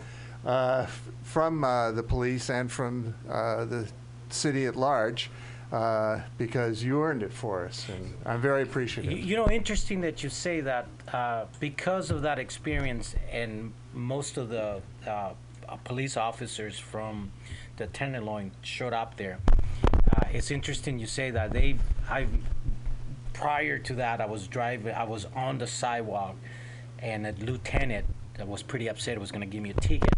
However, after that incident, a lot of the officers, hey Isa, how you doing? So they're pretty much lean with us, um, you know, deliveries because especially when it's raining. I was apologizing to one of them, and he turned around and he said, "You know what? It's okay, man. You you bikers need to be safe. So when it's raining and it's wet, stay on the sidewalk." So I, I thought I was pretty. I'm, I'm, I mean, I, it's it's interesting that you point that out because that's my experience. A lot of these officers, they remember what I did, and so they give us because it's kind of dangerous up there when it's wet. You Oh, know absolutely. what I mean? Yeah, especially now more than ever because you got all that oily. Exactly. Because it hasn't rained for so long. Well, that was very thoughtful of the of the officer to say that. That's a very rare Yeah, uh, moment that needs to be, uh, you know, Right. celebrated. Of course, you know. Hopefully there'll be more When- that, that see it that way. beings. You know. When heroes sure, become we- ambassadors. If we touch one another in our common humanity, that's the only way we can, we're going to be able to survive. We're going to be able to go beyond this. It's called doing more together than any of us can do on our own, the whole being greater than the sum of its parts. Hey, Val, so we got some Well, music. yeah, we do got we do have some music. Uh, thank you, Esau. Thanks for coming in to tell your story. Thanks for saving a life on the streets of San Oh, Francisco. That's the kind of story we need to hear because uh, you know we know the other the, we know the opposite. Dog Paw Howard, thanks for uh, bringing your fellow uh, bike messenger in, and uh, yeah, Continue. put, Thanks, putting Val. out the good putting out the good word. Dave. Oh yeah, a good story. Good I'm stuff. Robert Good on the news. urban checkerboard.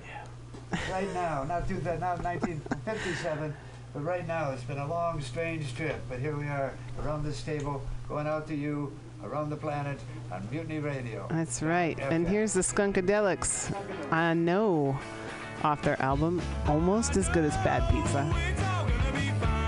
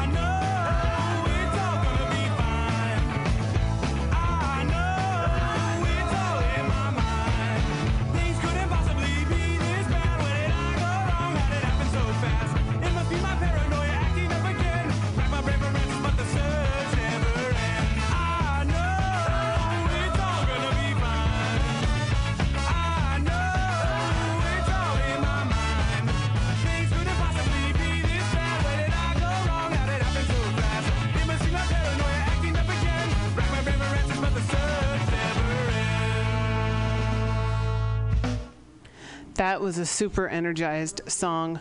Uh, I know everything is going to be fine. That's a song I know from the Skunkadelics off their album.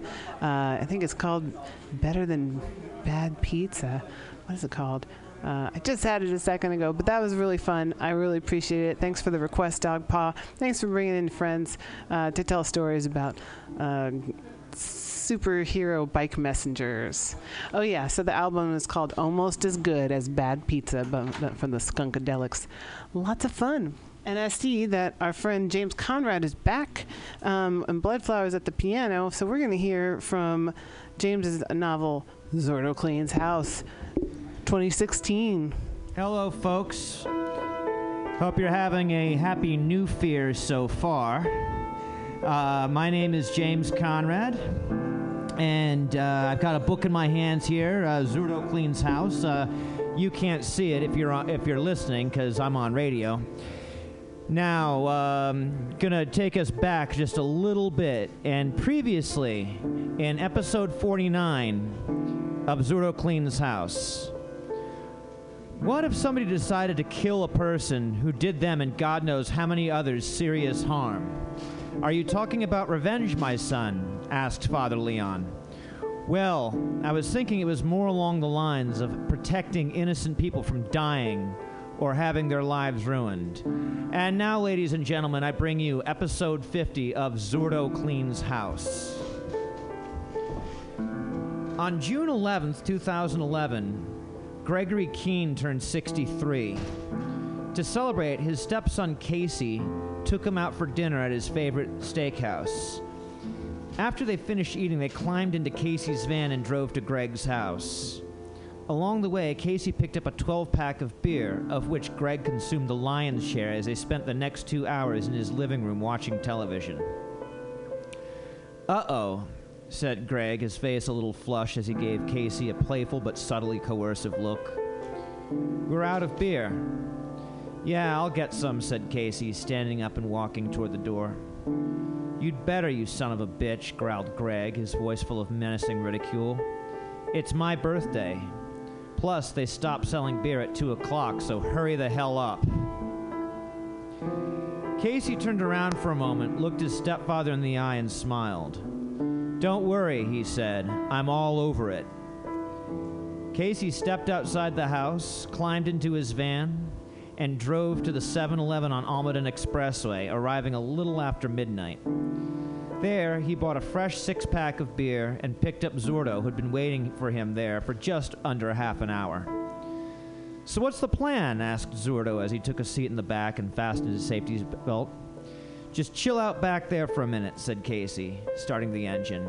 I'll keep him occupied. As soon as everything's ready, I'll come and get you. Okay, said Zurdo. Casey drove back to his stepfather's house, opened the door to the carport attached to the house using the remote control strapped to the driver's side visor, pulled inside, and shut the door behind him. Next, he turned off the engine, grabbed the beer, stepped outside the car, and went into the house through the door inside the carport. Once he made his way to the living room, he saw his stepfather sprawled upon the couch, drunk and unconscious. Leaning over, he gave him a gentle nudge. Gregory stirred, opened his eyes, and looked up to see Casey standing over him, six pack in hand. Huh? he said, sitting up a little dazed. What is it? I got some more beer, like you said, said Casey with a smile, showing his stepfather the six pack. Oh, said Greg, lying back once more. Just put it in the fridge. You sure? asked Casey as his stepfather closed his eyes and went back to sleep. He stood there for a few months while Greg snoozed, then walked around the ground floor, then the second, closing every window. Once that was done, he made his way back to the carport. Casey climbed inside his van and peered into the back where Zurdo sat cross legged in his stocking feet, looking over a printed set of instructions for the lighting control panel with a keychain flashlight. All set, said Casey. He's out cold. Okay, said Zurdo, folding up the instructions and pocketing them along with the flashlight. Where's the control panel? Just on the other side of the door, to the right. Gotcha, said Zurdo. He climbed out of the van and walked toward the doorway to the kitchen.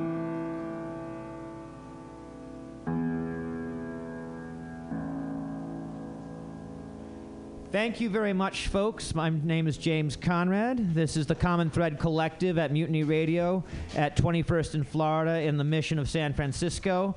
Tune in next week, same time frame thereabouts, same Mutiny channel for episode 51 of Zurdo Cleans House. And soon, folks, we will learn why this book is called Zurdo Cleans House. You'll see. Take care, folks. Back to you, Diamond Dave and Val. oh, James Conrad leaving us hanging every week, every week. And I know there are 77 episodes of Zurdo Cleans House in a, in a good way. In a good way. That's right, Bloodflower. And thank you for playing piano, creating that uh, the score we can say for uh, that. Uh, this this novel by James Conrad, Zurdo Cleans House. You can buy it on Amazon, and I think you should. And I believe, well, uh, And we've Rainbow and, uh, and uh, Drift, are, are gonna- setting up. They are setting up. That's wonderful. Welcome back, guys. Oh, it's, it's so great to have all these friends and, and folks come down every week um, or, or any week and to be part of the Common Thread Collective. You are listening to the Common Thread Collective on mutinyradio.fm and broadcasting live from the corner of 21st and Florida. So we hope you can come down and join us sometime, um, just as so many folks do. And uh, and another another friend we've got, DJ Rebel here. Welcome back. Hey, DJ Rebel. You know, Val, it's a, I, I just want to second that because it's just amazing and how each week could be builds to the week after, you know? Because I Mhm. think with our brother here, our brother, uh, our brother here, I'm talking about Edwin Lindo coming in. Lindo. And Lido and being a connection not only with what he's about and building these campaigns, building this movement, Mhm. that more and more I can see that there's a natural fit as we become a, become a voice of social, cultural, and personal change, you know? It's true, and uh, you know, Dave, a couple weeks back when we did our last show of the year on December 18th, um, we were looking ahead. We had Tim Redmond in here, from previously of the SF Bay Guardian and uh, the editor of 48 Hills uh, dot .org, and um, you know, we were we were looking ahead and saying 2016 is a is a big year, and we're happy to be here as a, a well as a as a media outlet for the community. Uh, we welcome you to come down and join us and, and talk with us and talk to all our listeners, our thousands of listeners out there. And uh, we thank you and love you too.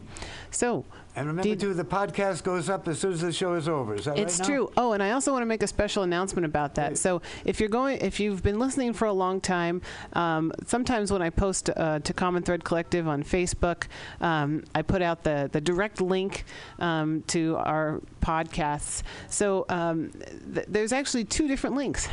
of course, nothing, not making it too easy. So if you go to mutinyradio.fm, um, you'll notice that when you go there, it directs you to our website, but it also, the name of the website is uh, from a previous era, PCRcollective. Uh. So you'll, you'll see at the top. So a lot of our uh, our podcasts are indexed. Um, the page when you when you go to it, it says pcrcollective.org slash whatever the show is. So um, uh, initially and for a very long time, it was uh, slash Diamond Dave. Um, we've got a new page up there now that you can find directly through mutinyradio.fm, and it's slash Common Thread Collective. So if you go to mutinyradio.fm, go to podcasts, find us on Friday, click on Common Thread Collective, you'll see just our most recent shows that have been up there since about September. Um, but don't worry, our previous shows are still there. If you type in the same uh, website, you'll see, or the same uh, page. Uh, that you see Common Thread Collective on. Just erase that, type in Diamond Dave, and you'll get the index of all of last year's shows and some from the previous year. And of course, we actually have some archives that go back several years um, that are going to be available soon. Uh, we're working on getting our new website up, which is going to uh, make all of our past shows available. So uh, if you're listening, um, if you're a listener and you want to check it out, it's all still available. Um, and uh, a- a lot of the older shows will be to be uh, forthcoming. Beautiful. As I say, the past shakes hands with the future of the now, right now. Today is the first day of the rest of our life. And in fact, uh, here's one one of our far flung correspondents. I'm talking about DJ Rebel. Rebel, have you just, Rebel, what have you discovered? Rebel. Rebel. Yeah, here it Rebel. is. Um, I've The got Rebel. I've got an announcement to get in here before we get back to some of the entertainers here. Um, you must know Keith McHenry. The Since um, he first appeared from Boston, carrying the message of food not bombs here from Boston, and we started serving, get in the loop, and have some soup. No time to frown, time to chow down. The food not bombs is the key. The food we have is every, fr- and that's going back to the 80s. So go ahead. Yeah, I showed up from Boston in the early 90s, um, and he was a comrade at San Francisco Liberation Radio, and of course, an avowed anarchist. Now he's in the news again, and he's going to be here. Um, this is not a good situation, and no different than what he faced here and what people face here all the time. Um, Food Not Bombs co founder Keith McHenry faces new criminal charges for his work to defend the rights of the poor. Um, facing three misdemeanor charges in Santa Cruz Superior Court as a result of his work to defend the rights of the poor. The original case stemmed from an action where McHenry replaced 33 what he's calling blue artist boxes on Pacific Avenue downtown Santa Cruz that the city had just arbitrarily removed. Um, he decided to put them back. Um, on December 8th, the DA told the court that a warrant had been issued for his arrest in a new case where he had been charged with quote unquote offensive words under California Penal Code 415. Now, we'd all be in jail if that charge was put out on us. The other new misdemeanor was quote unquote failure to obey a police officer, which we ought to have the right to disobey them sometimes, because he claimed that he told McHenry to use a crosswalk at City Hall at midnight during the Freedom Sleepers protest. So these are the charges. Um, and, you know, this is McHenry's history anyway. Um, now, what they're trying to do is give him an alternative to jail and dropping some of the charges in the face of a plea bargain. And one of the things the plea bargain does, besides the fact that you're under martial law whenever you're on probation for a probation officer, they can threaten to and throw you back in for anything. Sometimes you'd be better off fighting the charges. But this one says he could get work release instead of two months in jail if he has a st- a, a year's worth of stay away order from Pacific Avenue Mall and all of those places around Santa Cruz. Can't do that. He's uh, that's wh- that's part part of where he is. I just want to say that when you bu- when you take a bite of of cheese, uh, Keith McHenry, you've bit off more than you can chew. He's no. Uh, I'll just put it that way, if I can put it that way. So go ahead. Now, what's going on here Tuesday? He's he's on a tour. Okay, let's bring him here. now, and he's co- he's co- oh he's coming to um, San Francisco Tuesday, January twelfth, seven to nine p.m. Green Apple Books, Okay, five oh Green six Clement Street, seven p.m. So we're looking at seven p.m. the twelfth, which is this coming Tuesday. That's right. At Green Apple Books. Um, now McHenry has published what this article says a lot of people have wanted to publish and have never published an anarchist cookbook. The Anarchist uh, Cookbook came out long ago, uh, but uh, but this may be a well, an Anarchist Cookbook. This might be a supplement, but I know. I thought I thought there was an anarchist There was. cookbook, but what it it is. got notorious because it had uh, it, it had uh, recipes for Molotov cocktails and the like. Uh, that's not his anarchist books. To his uh, his anarchist cookbook uh, cookbook has to do, I'm sure, feeding excellent food uh, for very little money to good people, uh, good nutritious food. That's the anarchist book.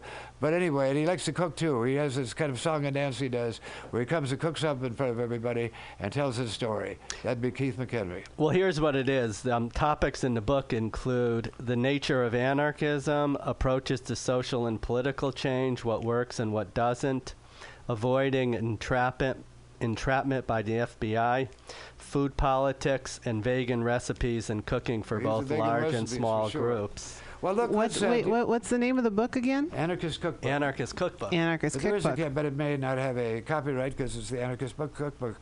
But anyway, well, that sounds. Well, do you have a number for Keith McHenry? Are you in touch with him? I'm not in touch with him. I don't know him that well personally. Okay, I do. We're Facebook friends. We've cooked together ma- many times together. We've uh, cooked together, said get in the loop and have some soup. We got arrested together a number of occasions at City Hall.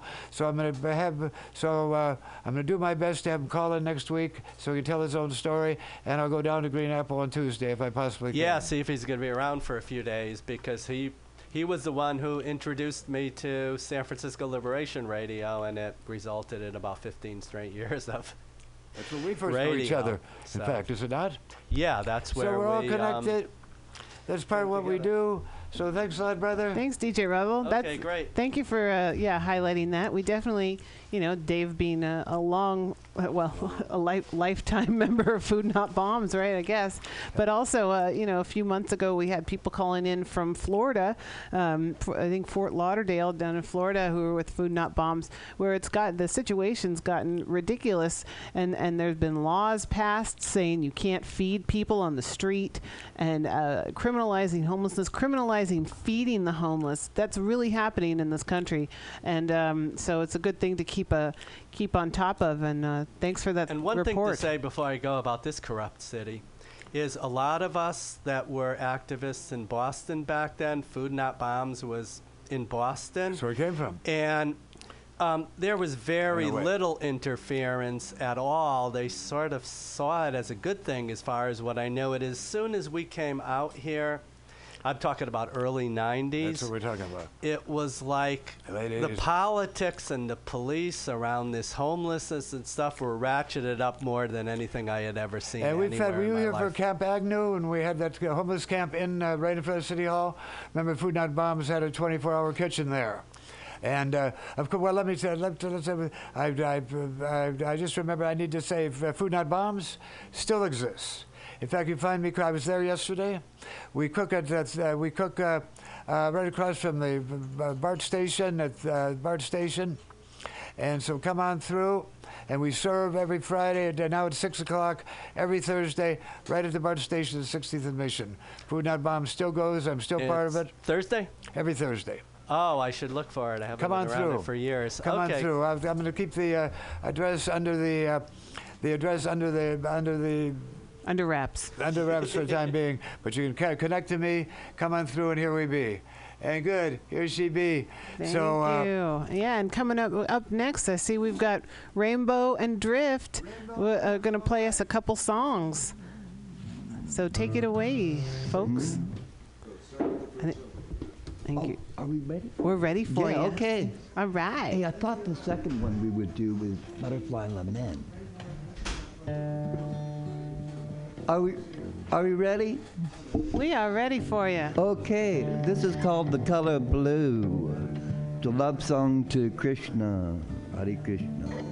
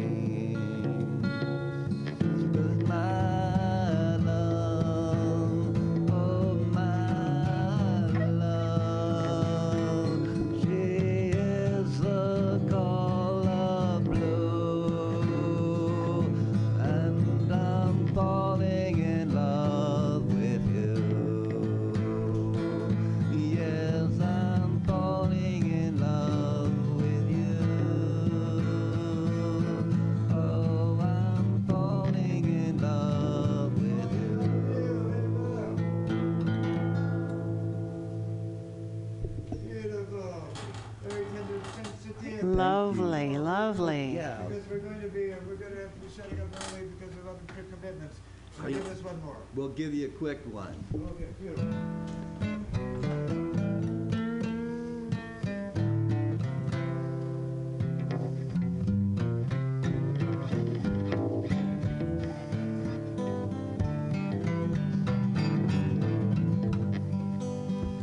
This is called Butterfly Lament.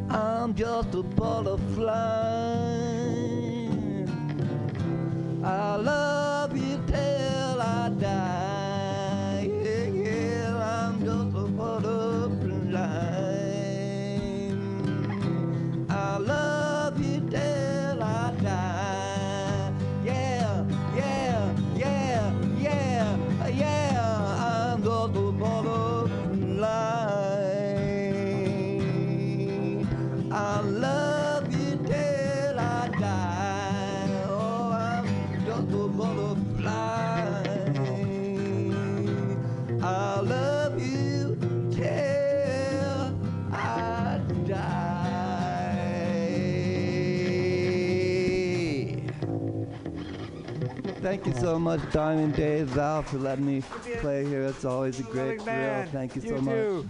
Drift and. Rainbow. So good. See you next week. And now we got Stephanie. It's come through. So good to see you, Stephanie. Going up. And then, oh, and EK just showed up too. Oh, wow. So we, we be doing it. It'd be s- goddesses oh, galore, sisters glorious around here. That's true. That's true. Hey, Richard, uh, everybody. Uh, another pretty amazing show, isn't it? A great day in San Francisco. It is. I think we're bringing the sunshine to this winter day. Bringing the sun, let the sun shine in. Hey, Stephanie, so good to see you, sister. Tell us about it. that song sounds in my head. That's a very happy song. so, we just had a new year, as we all know, and uh, it just so happens that I saw something like, you know, 2016 equals the number nine, you know, just a mystical number of completion. So I thought that, yeah, the number nine, which in my Tantric Dakini Oracle book is the keys of the universe. So let us just remember that even though my message a little a little bit strong today, that really we have the keys to the universe, and that it means that we are at the end of a cycle and beginning a new one, and that everything that we think is sometimes impossible or we feel like we can't remove or we feel controlled by really nothing's impossible and actually is just what we're suggesting to ourselves. And wait, hold on, interactive here. Um, I got this coin from the ashram that I live with, um, and it says, God grant me the serenity to accept the things I cannot change, the courage to change the things I can, and the wisdom to know the difference. To thine own self be true. Exactly. So. Well, that's the prayer, the serenity prayer. That's the AA prayer. And uh, myself, I have 15 years of sobriety. And on the Red Road, which is the Native American uh, version from the Lakota, and that prayer is that prayer is translated from the Lakota. Goes like this: Great Spirit, whose voice I hear in the wind, whose breath gives life to the world, hear me. I come to you as one of, one of your many children. I'm small and weak. I need your strength and wisdom. May I walk in beauty. It's also called the Beauty Way. And that's it. And uh, I say that every day, from uh, bound to throughout the day. It comes to me, and I haven't had a drink in 15 years. So take it away. Yeah. Let's get a little round of applause for our brother, still taking He Chose Life. One day at a time. So I guess that is the message of this: is that it's just one day at a time. So um, this song has been coming into my little Tourette's music box often, and so I think you guys know it. It's Otis Redding. Yeah, change is gonna come. So I hope you don't mind. I'll be doing it a cappella. I think I need to stand for it though. I was born by a river in this little old tent. And just like this river, I've, I've been running ever since. It's been a long, long time. A long time coming, but I know change is gonna come. Oh, yes, it is. And it's been too hard living, but I'm afraid to die. I don't know what's up there beyond the clouds, but it's been a long, long time. A long time coming, and I know change is gonna come. Oh, yes, it is. And there's a time that I'll go to my brothers. And I said, Brother, won't you help me, please? And he turned me down.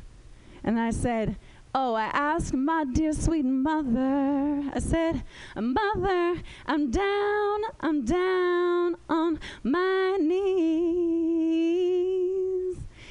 And it's been time that I thought, Lord, this couldn't last for very long. But, but somehow I thought I would be able to carry on. But it's been a long, long time. A long time coming, so I know change has gotta come. And it's been, it's been so long, so long, a little too long, but I know change has gotta come. And it's so tired, I'm so tired of this suffering. And I stand by myself, I stand up alone, but change has gotta come. And I know, and you know, and you know that I know, and I know that you know that change has gotta come. And change has gotta come. Oh, yes, it will. Beautiful, Stephanie. So it will come. It does come, Dave, and we can come in direct how it use your comes. So accept the things you cannot change, but change the things that you can. Amen. You're at the bottom looking up. Word. Keeping that looking up. Coming together. As uh, Stephanie, so glad to have you here. Love you, sister. It's about uh, doing more together than any of us can do on our own. It's about getting on the same page. It's getting out of the box. It's about pushing the envelope of social, cultural, political, and personal change. Mm-hmm. That's right. All of that. Change the things we can and can and, and accept the things we can't. And we're constantly working because we're not always sure what's happening. I say EK is here, Yep. a poet. And Richard. And Richard's Ike and I do. In fact, I'm inviting you right now. We do every year. It's called Poems Under the Dome. Did you hear about that? Mm-mm. Okay, this piece, a vision I had 11 years ago. Uh, I was standing there at Alamo Park looking down at City Hall and all its new goldness. Suddenly I had a vision. And the vision was, what a great place to do an open mic. What a great place to open mic for the spoken word, I thought. And I thought for a second, oh, well, well, I can do that. So I ran down to City Hall and ran into then uh, Matt Gonzalez, who was the head of the Board of Supervisors then. He's gone back to other things. He's artist as well. I said, Matt, I have this idea. Let's do an open mic under the dome, poems under the dome, City Hall. Uh, mother of all open mics. He said, that's a good idea. Now we're about our do, do our 11th. It's going to be, when is it going to be, EK? And EK and I work on that, where she's my partner for most of those years. Uh, she's a poet, EK Keith. Hey, a poet Dave. And, a, and a, a, organizer, a community person. And what's the date for the uh, Poems Under the Dome this year? The magic date for the 11th annual Poems Under the Dome this year is Thursday, April 28th. It's going to be awesome, and everybody should show up. That's for sure. So you're welcome, sister. Thanks for coming. you guys to the. like, I just want to invite everyone, all the listeners and everyone here to the open mic at Mission Cultural oh, Center. It's the third Thursday of the month. We'll be hosting it with my friend Andre.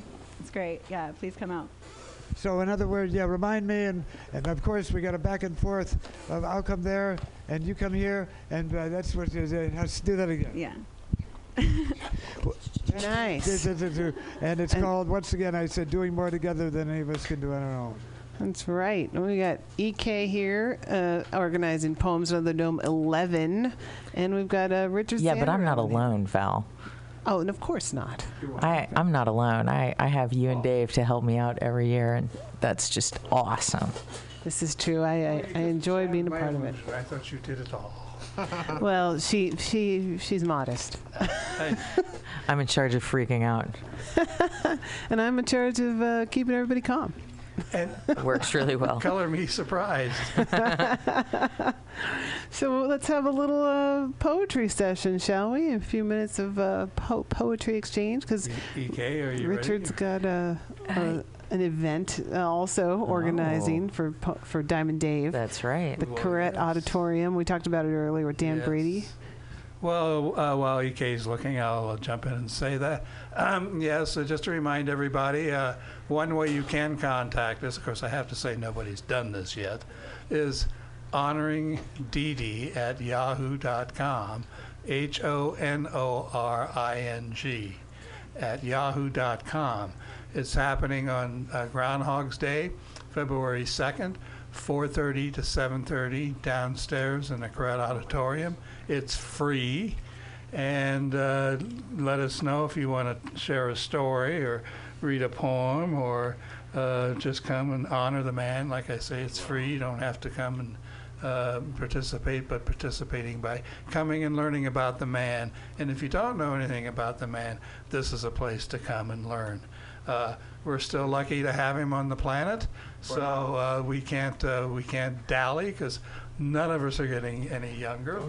So no dallying, but you 80. can you can do it during the day. You're not almost 80. down to see Diamond Dave. You're only 78. Did you hear that? okay, all right.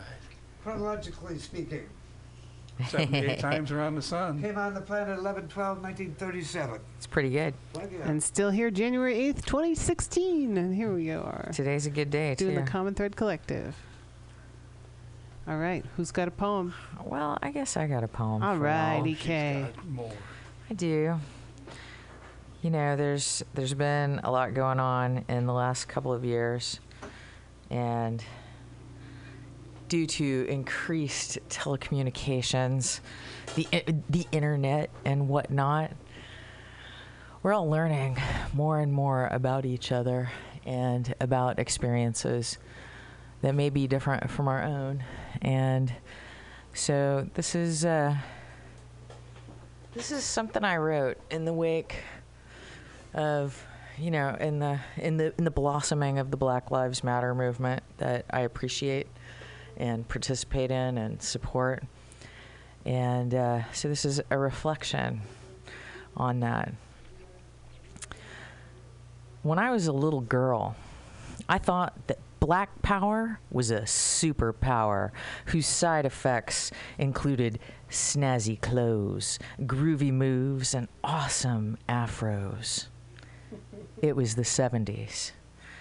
even now, as I learn about the history I was too young to understand, I still feel black power as a superpower whose side effects include equality, liberty, and justice.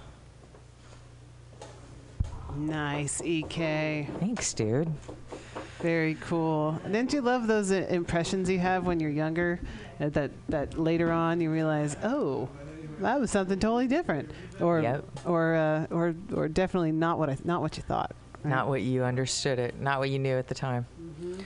Yeah, so it's the new year, and I'm working up a lot of new poems, so I hope to have more new stuff soon. Very exciting. Oh, it- Thank you. You, you probably can't help yourself. You probably can't help yourself. Not usually. Yeah, that's when it, it just comes, right? That's that's what the muse does. So Richard, you've got more? some. No, that's it. Um, EK always leaves us wanting more. that's that's part of her charm. It's part of her charm. Brevity. So Rich. Uh, so speaking of brevity, Dave, let's go to Richard. Go ahead. Uh, I said we're going to take part of it as to be Uh, continued. Each the brevity, the brevity through. Take it comment was for Dave, not for you, Uh, all Richard. right. Well, uh, you know, I'm going to do a praise piece today uh, on Freddie King. I don't know if anybody remembers Freddie King. Oh well, hell yeah! All right, got a I hell like yeah that. from- All from out there. Well, okay. Um, the kings have gone. The kings of the blues have gone. Long live the kings. Crawling king snake is saddened. BB, the last of the kings, passed, Albert before, and Freddie the first to go at 42. He loved them all, but he loved Freddie the best. Texas blues coupled with the hard driving Chicago blues. Freddie gave the blues a new edge, one of the best things that ever come out of Texas outside of Dr. Loco and all the stories and, of talents he knows where the snake is unschooled.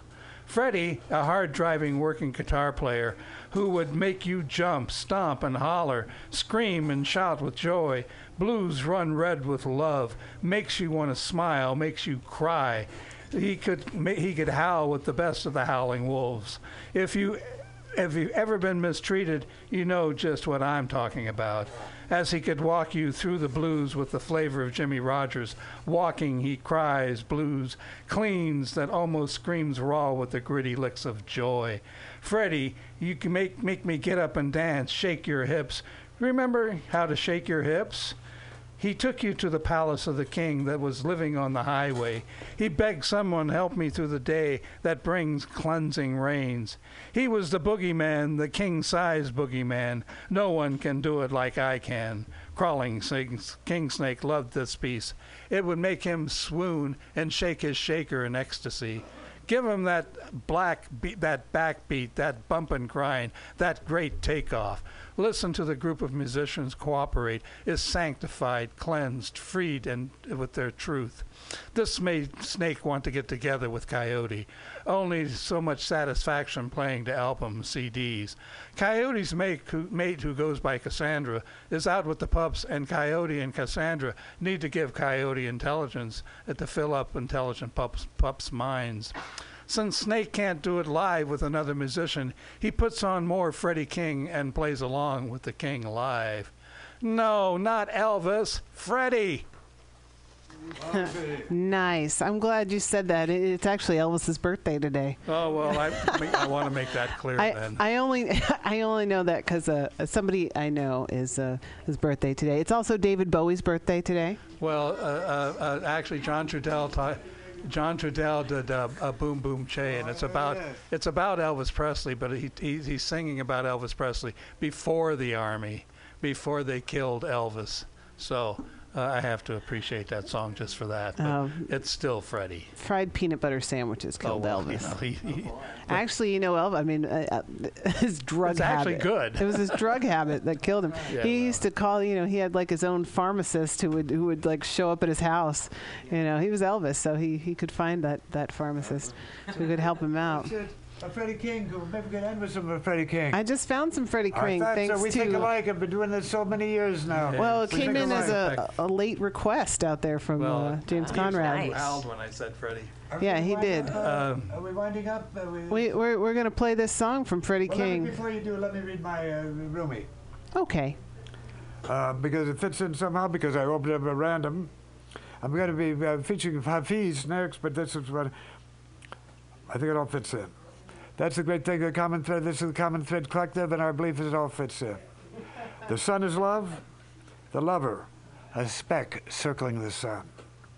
A spring wind moves to dance, to moves to dance any branch that isn't dead. You hear out there, people? Any branch that isn't dead, the spring wind as soon to come will move us. So stay alive. It's good to be alive, I say. Something opens our wings. Something's make, something makes boredom and hurt to disappear. That's what we like to try to. That's what we're trying to do. This could be a theme. Something makes boredom and hurt disappear. Someone fills the someone fills the cup in front of us. We taste only sacredness. Held like this to draw in milk, no will. Tasting clouds of milk, never so content. I stand up, and this one of me turns into a hundred of me. They say circle around you. Nonsense. I circle around me. So we're putting it out there. This that was from the 14th century, and here we are so many years later, circling around the planet. Hey Val, EAK, hey Richard. This be that common thread collective, circling it around planet. Circle around you, and you circle on me, and we circle on we.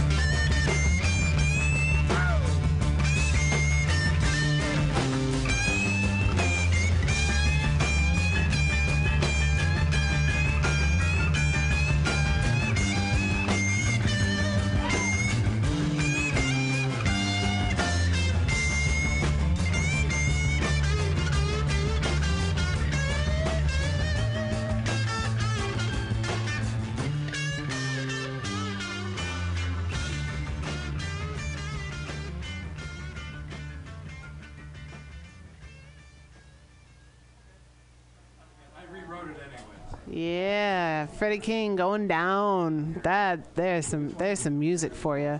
None of this modern day teeny bopper stuff. And it's making me sound like an old person by saying teeny bopper stuff. Um, but that's that's some real music there.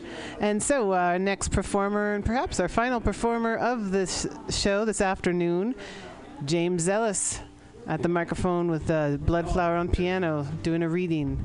Take it away, guys. Thank you, Global Val. This is Mr. Bloodflower on the piano. It's Mr. J. Krishnamurti on relationship.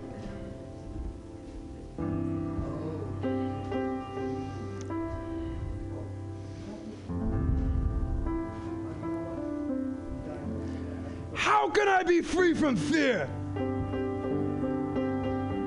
What is fear?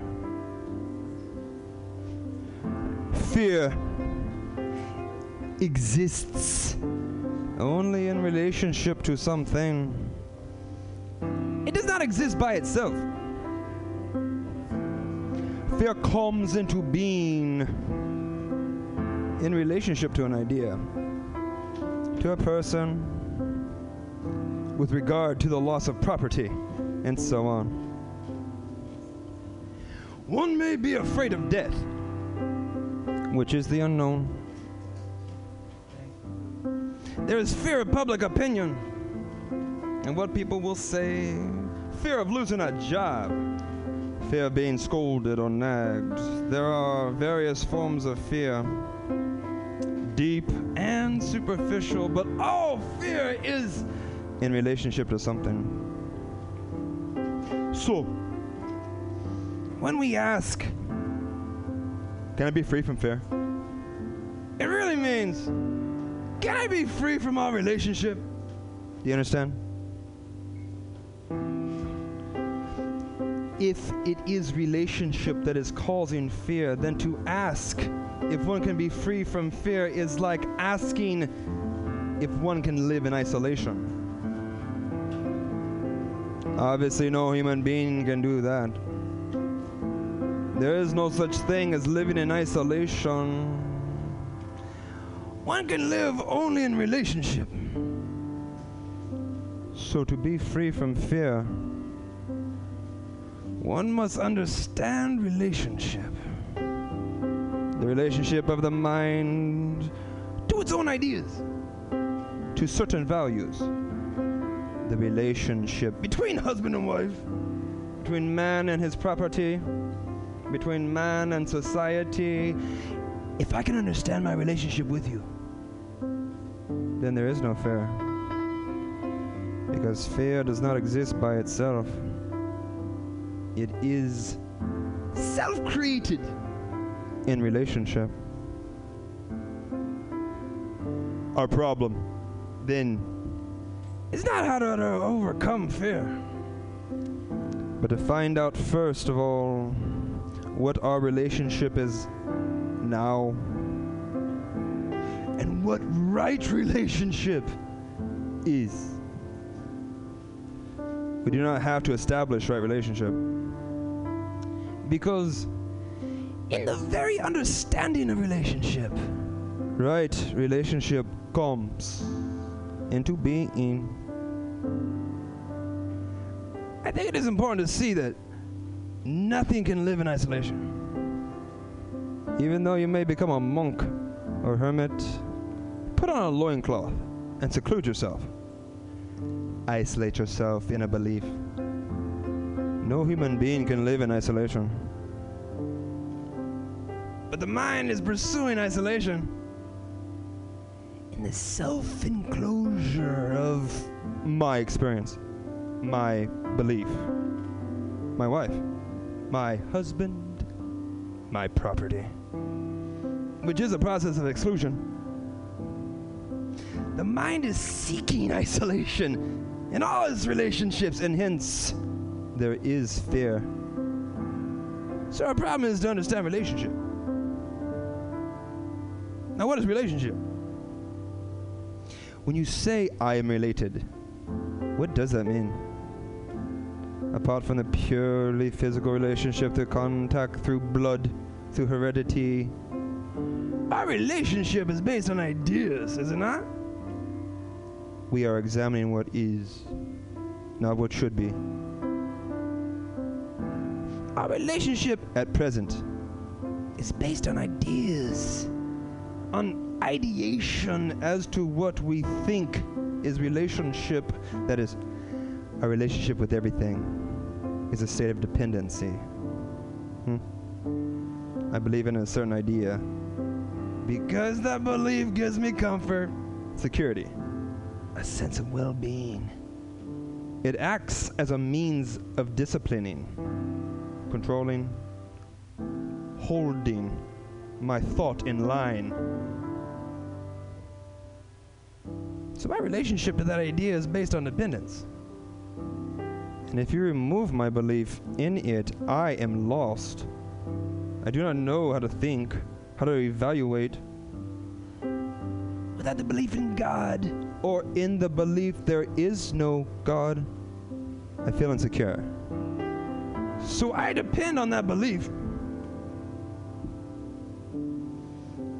It's not our relationship with each other a state of psychological dependency. I'm not talking about physiological interdependence, which is entirely different. I depend on my son because I want him to be something that I am not. He is the fulfillment of all my hopes, my desires. He is my immortality, my continuation. So, my relationship with my son, with my wife, with my children, with my neighbors is a state of psychological dependency. And I'm fearful of being in a state, a state in which there is no dependence. I do not know what that means. Therefore, I depend on books, on relationship, on society. I depend on property to give me security, prestige, position. And if I do not depend on these things, then I depend on the experiences I have had, on my own thoughts, on the greatness of my pursuits. Psychologically, then, our relationships are based on dependence, and that is why there is fear. The problem is not how not to depend, but just to see the fact that we do depend. Hmm. Where there is attachment, there is no love. Because you do not know how to love, you depend. And so there is fear. What is important is to see the fact and not ask how to love or how to be free from fear. You may momentarily forget your fear through various amusements, through listening to the radio, through reading the scriptures or going to a temple, but they are all escapes. There is not much difference between a man who takes a drink and a man who takes two religious books. Between those who go to the supposed house of God and those who go to the cinema. Because they are all escaping. But as you are listening, if you can really see the fact that where there is dependency in relationship, there must be fear, must be sorrow. That where there is attachment, there can be no love. If you are listening, if as you are listening now, you can s- just see that simple fact and comprehend it instantaneously, then you will find that an extraordinary thing takes place. Without refuting, accepting, or giving opinions about it, without quoting this or that. Just listen to the fact that there is, where there is attachment, there is no love. And where there is dependency, there is fear. I am talking of psychological dependency. None of your dependence on the milkman to bring you milk. Your dependence on the railway over a bridge. It is this inward psychological dependency on ideas, on people, on property that breeds fear. So, you cannot be free from fear as long as you do not understand relationship. And relationship can be understood only when the mind watches all its relationships, which is the beginning of self knowledge. Now, can you listen to all this easily? Without effort. Effort exists only when you're trying to get something, when you're trying to be something. But if without trying to be free from fear, you are able to listen to the fact that attachment destroys love, then that very fact will immediately free the mind from fear. There can be no freedom from fear as long as there is no understanding of relationship. Which means, really, as long as there is no self knowledge, the self is revealed only in a relationship. And observing the way I talk to my neighbor, the way I regard property, the way I cling to belief, or to experience, or to knowledge. That is, in discovering my own dependency, I begin to awaken to the whole process of self knowledge. So, how to overcome fear is not important. You can take a drink and forget it.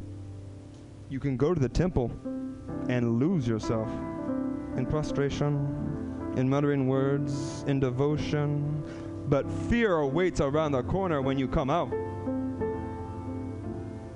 There is the cessation of fear. Only when you understand your relationship to all things. And that understanding does not come into being if there is no self knowledge. Self knowledge is not something far away, it becomes, it begins here, now.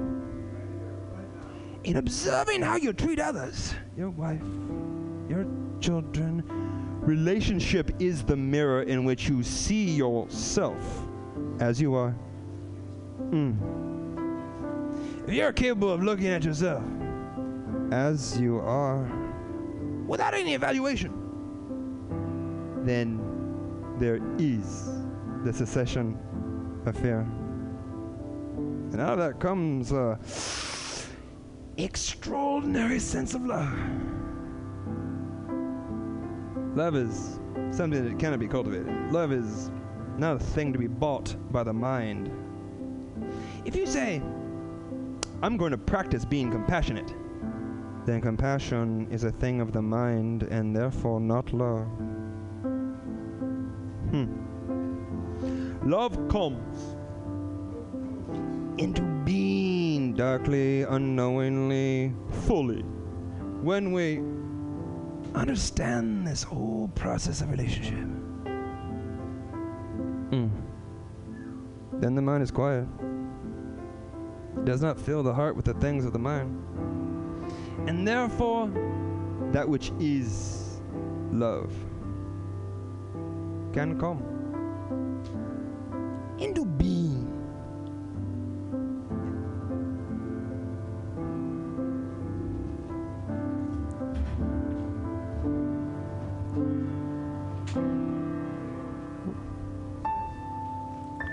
Well, I certainly uh, find relationship with the muse. Thank you, James Ellis. Thank you, Bloodflower. And to wrap it up today on today's show, uh, our relationship to all things. Uh, as we creative folks sit around here, and I think everyone's creative in some way, even if you don't think you are. Look a little, look a little harder. Um, and I think 2016 is the year of the muse. And so here's my poem, and then uh, I'm going to play a song for us to go out on. In English, it's to muse. In Spanish, it's meditar. To let that which comes come. To listen for the voice that is not ours. That vital visitor, that standing sage, that fitful fool, that which composes clarity in the chaos. To muse, meditar. To watch the dance unfold, to give in to inspiration, the absurd and the spectacular. Come to the quiet with fits of joy, melt by its heat and cry. Sit and open every door. Let it tickle every pore. Let it wash upon your shores, making castles out of grains.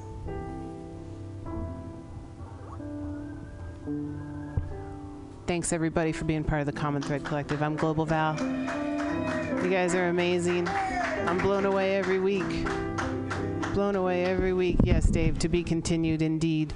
And uh, we're so happy to be here at mutinyradio.fm. Come join us some Friday in the corner, 21st in Florida. The song I'm going to leave you with this uh, this evening is a song uh, performed and written by a 14-year-old First Nations activist and singer.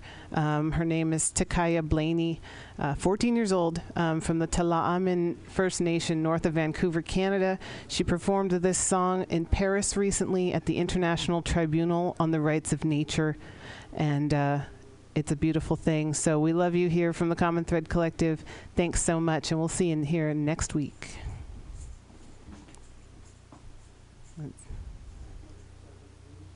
And I, I got this from uh, Democracy Now! posted it. So thank you, Democracy Now!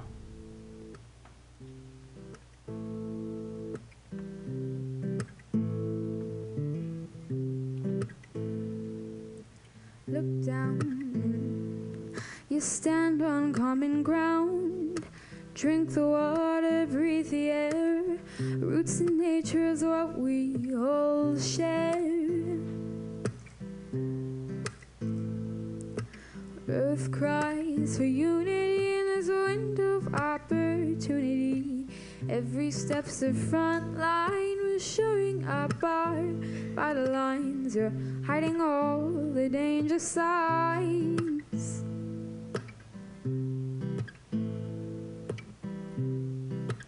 If you wanna turn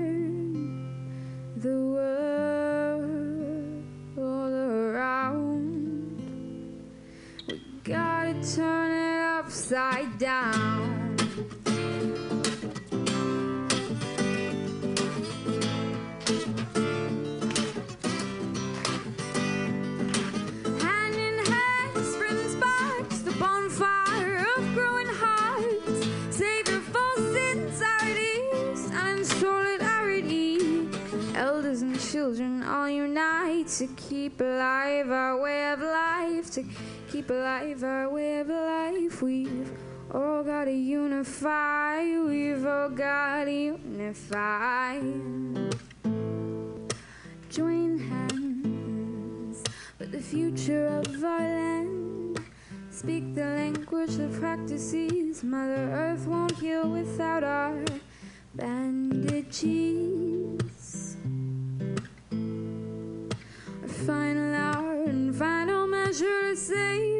Culture we treasure. We wanna turn the world around. You gotta turn it upside down.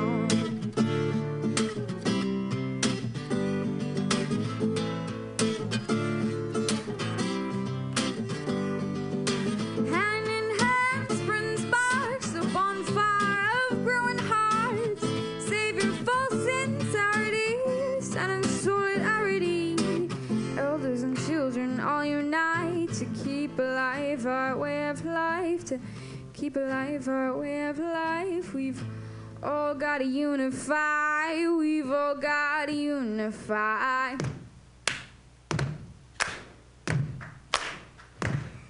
Time to take a breath and hold me the government action. Let's raise our voice to speak to get a reaction.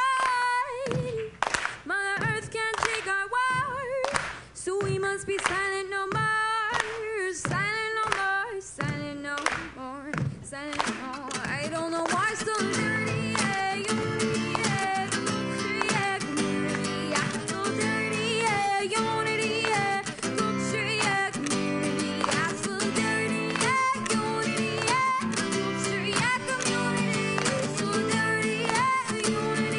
yeah,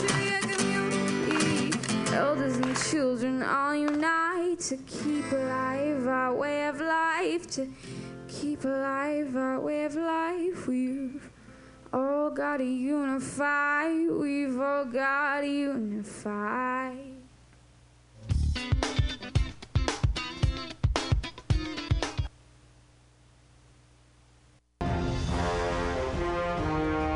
Are you tired of swimming through a sea of podcasts? Are ye on a raft without a paddle? Well, gather around me, sea dogs, and get aboard me pirate ship as we set sail for the seas of mutinyradio.fm. From there, you can captain your own pirate ship as you sail through over 44 different shows for all of your listening pleasures. They've got live comedy to small business advice, LGBTQ friendly to sports, vinyl to gutter punk. MutinyRadio.fm has the best programming the internet ocean has to offer you. I bet my peg leg on it, or I ain't scurvy shit-faced McRat.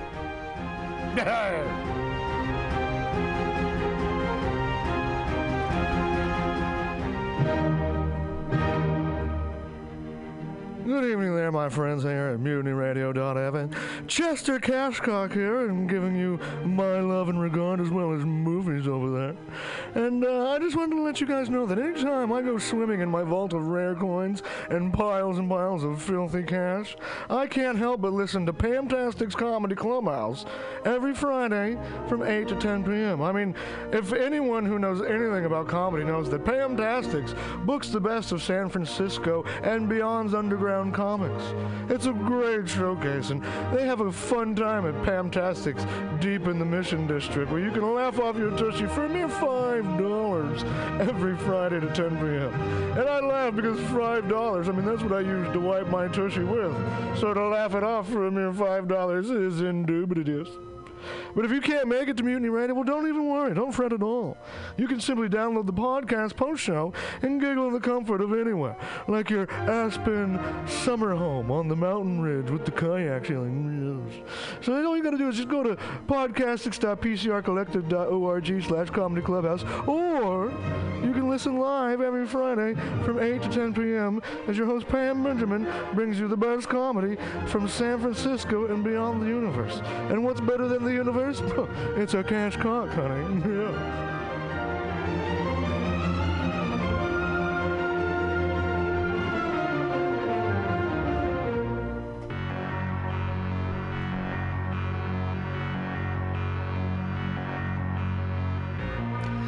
Want to go to Burning Man, but you don't have the right goggles, costume, or attitude?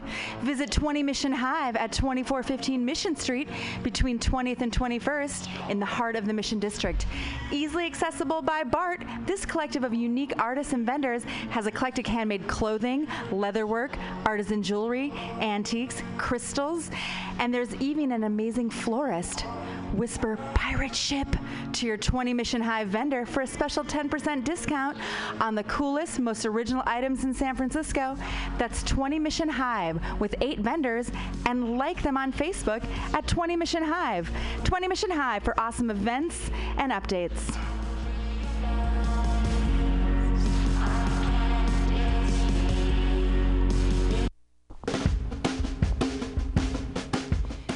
The dictionary definition of the adjective eclectic is selecting or choosing from various sources. When Bay Area musician J.D. Buell brings you Morning Train Wednesday 10 a.m. to noon on Mutiny Radio, that is exactly what he does. Select music from various sources to give you a unique listening experience. Rock, pop, jazz, bluegrass, gospel, funk, reggae, folk, blues, country and western, electronica, soul, disco, rhythm and blues, punk and post punk come together with music from around the world with Buell's passionate and down to earth delivery. In an age of personal music delivery systems, JD Buell carries on the values of progressive FM radio when a listener could actually have a relationship with a programmer, someone who would create an eclectic musical environment wherein both listener and host find fulfillment. The Morning Train with JD Buell, Wednesday, 10 to noon on mutinyradio.fm. Freeform radio for free minds.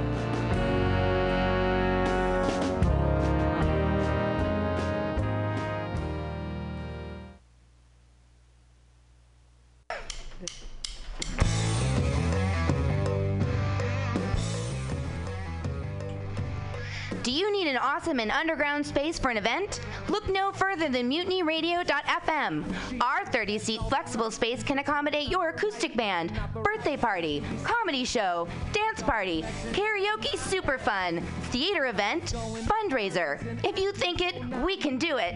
You run the door and promotion, we run the sound, space, and podcast. Rentals available Thursday, Saturday, and Sunday from 8 to 10 at Mutiny Radio FM's performance space at 2781 21st Street in the Deep Mission at 21st in Florida.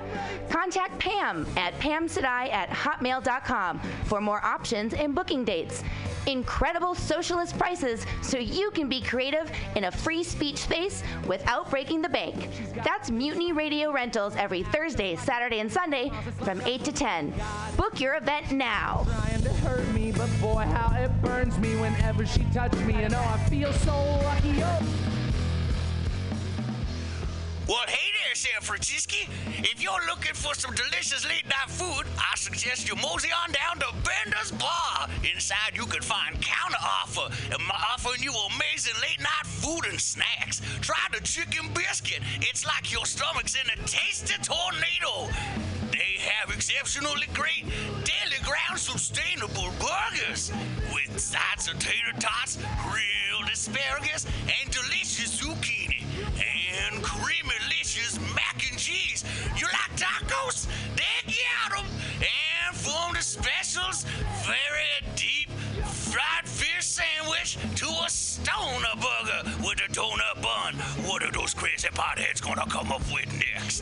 Go to the counter offer inside of Bender's Bar at 800 South Van Ness Avenue, San Francisco. It's located between 19th Street and 20th Street in the Mission District. Open seven nights a week from 5 to 10 p.m. or later. Counter offer, son.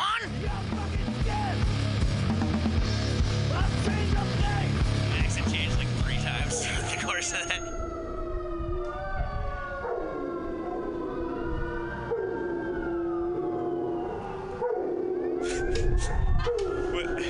This is dog's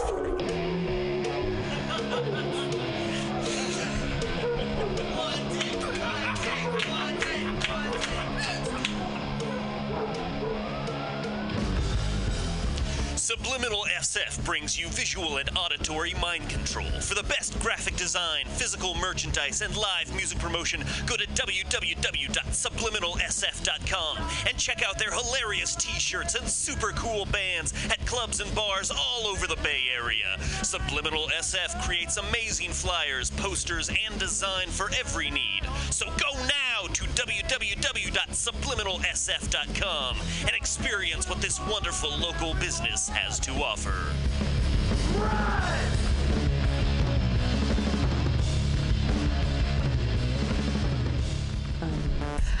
Oh, happy hour. What could be happier than 23 comics doing jokes for each other and at a radio listening audience? Puppets, kittens, unicorns, porn maybe? Oh, well, Stage Time makes them happy, and this super happy comedy open mic is open every Friday from 6 to 8 p.m. But you can also listen anytime by downloading the podcast at Mutiny Radio FM Index at podcasts.pcrcollective.org. So come live or listen later or to every happy hour mic Friday from 6 to 8 p.m. at Radio FL Mutiny Radio. I just fucked that up again. What the fuck is wrong with me? Yeah! yeah! I got it. You did. Leave with that tragedy. Billy Bob, you ever want to be funny? Well, my dogs think I'm funny, Daryl. Well, I mean, you ever want to be like in front of an audience, like other than like squirrels, dogs, and dead peasants? Oh shoot.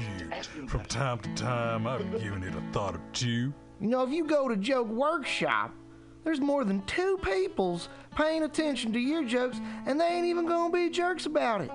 Daryl, are you serious? I can get people to listen to my jokes? And they'll even say nice things, dude, before they tell you how to get improvements.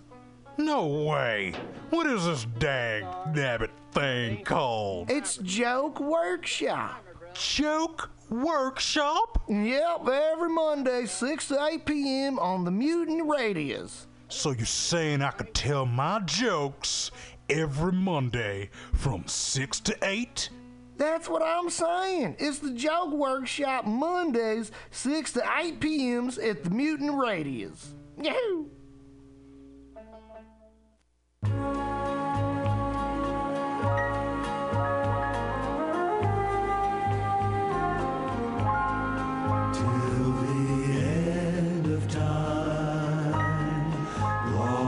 As stars are in the blue, long as there's a spring, a bird to sing, I'll go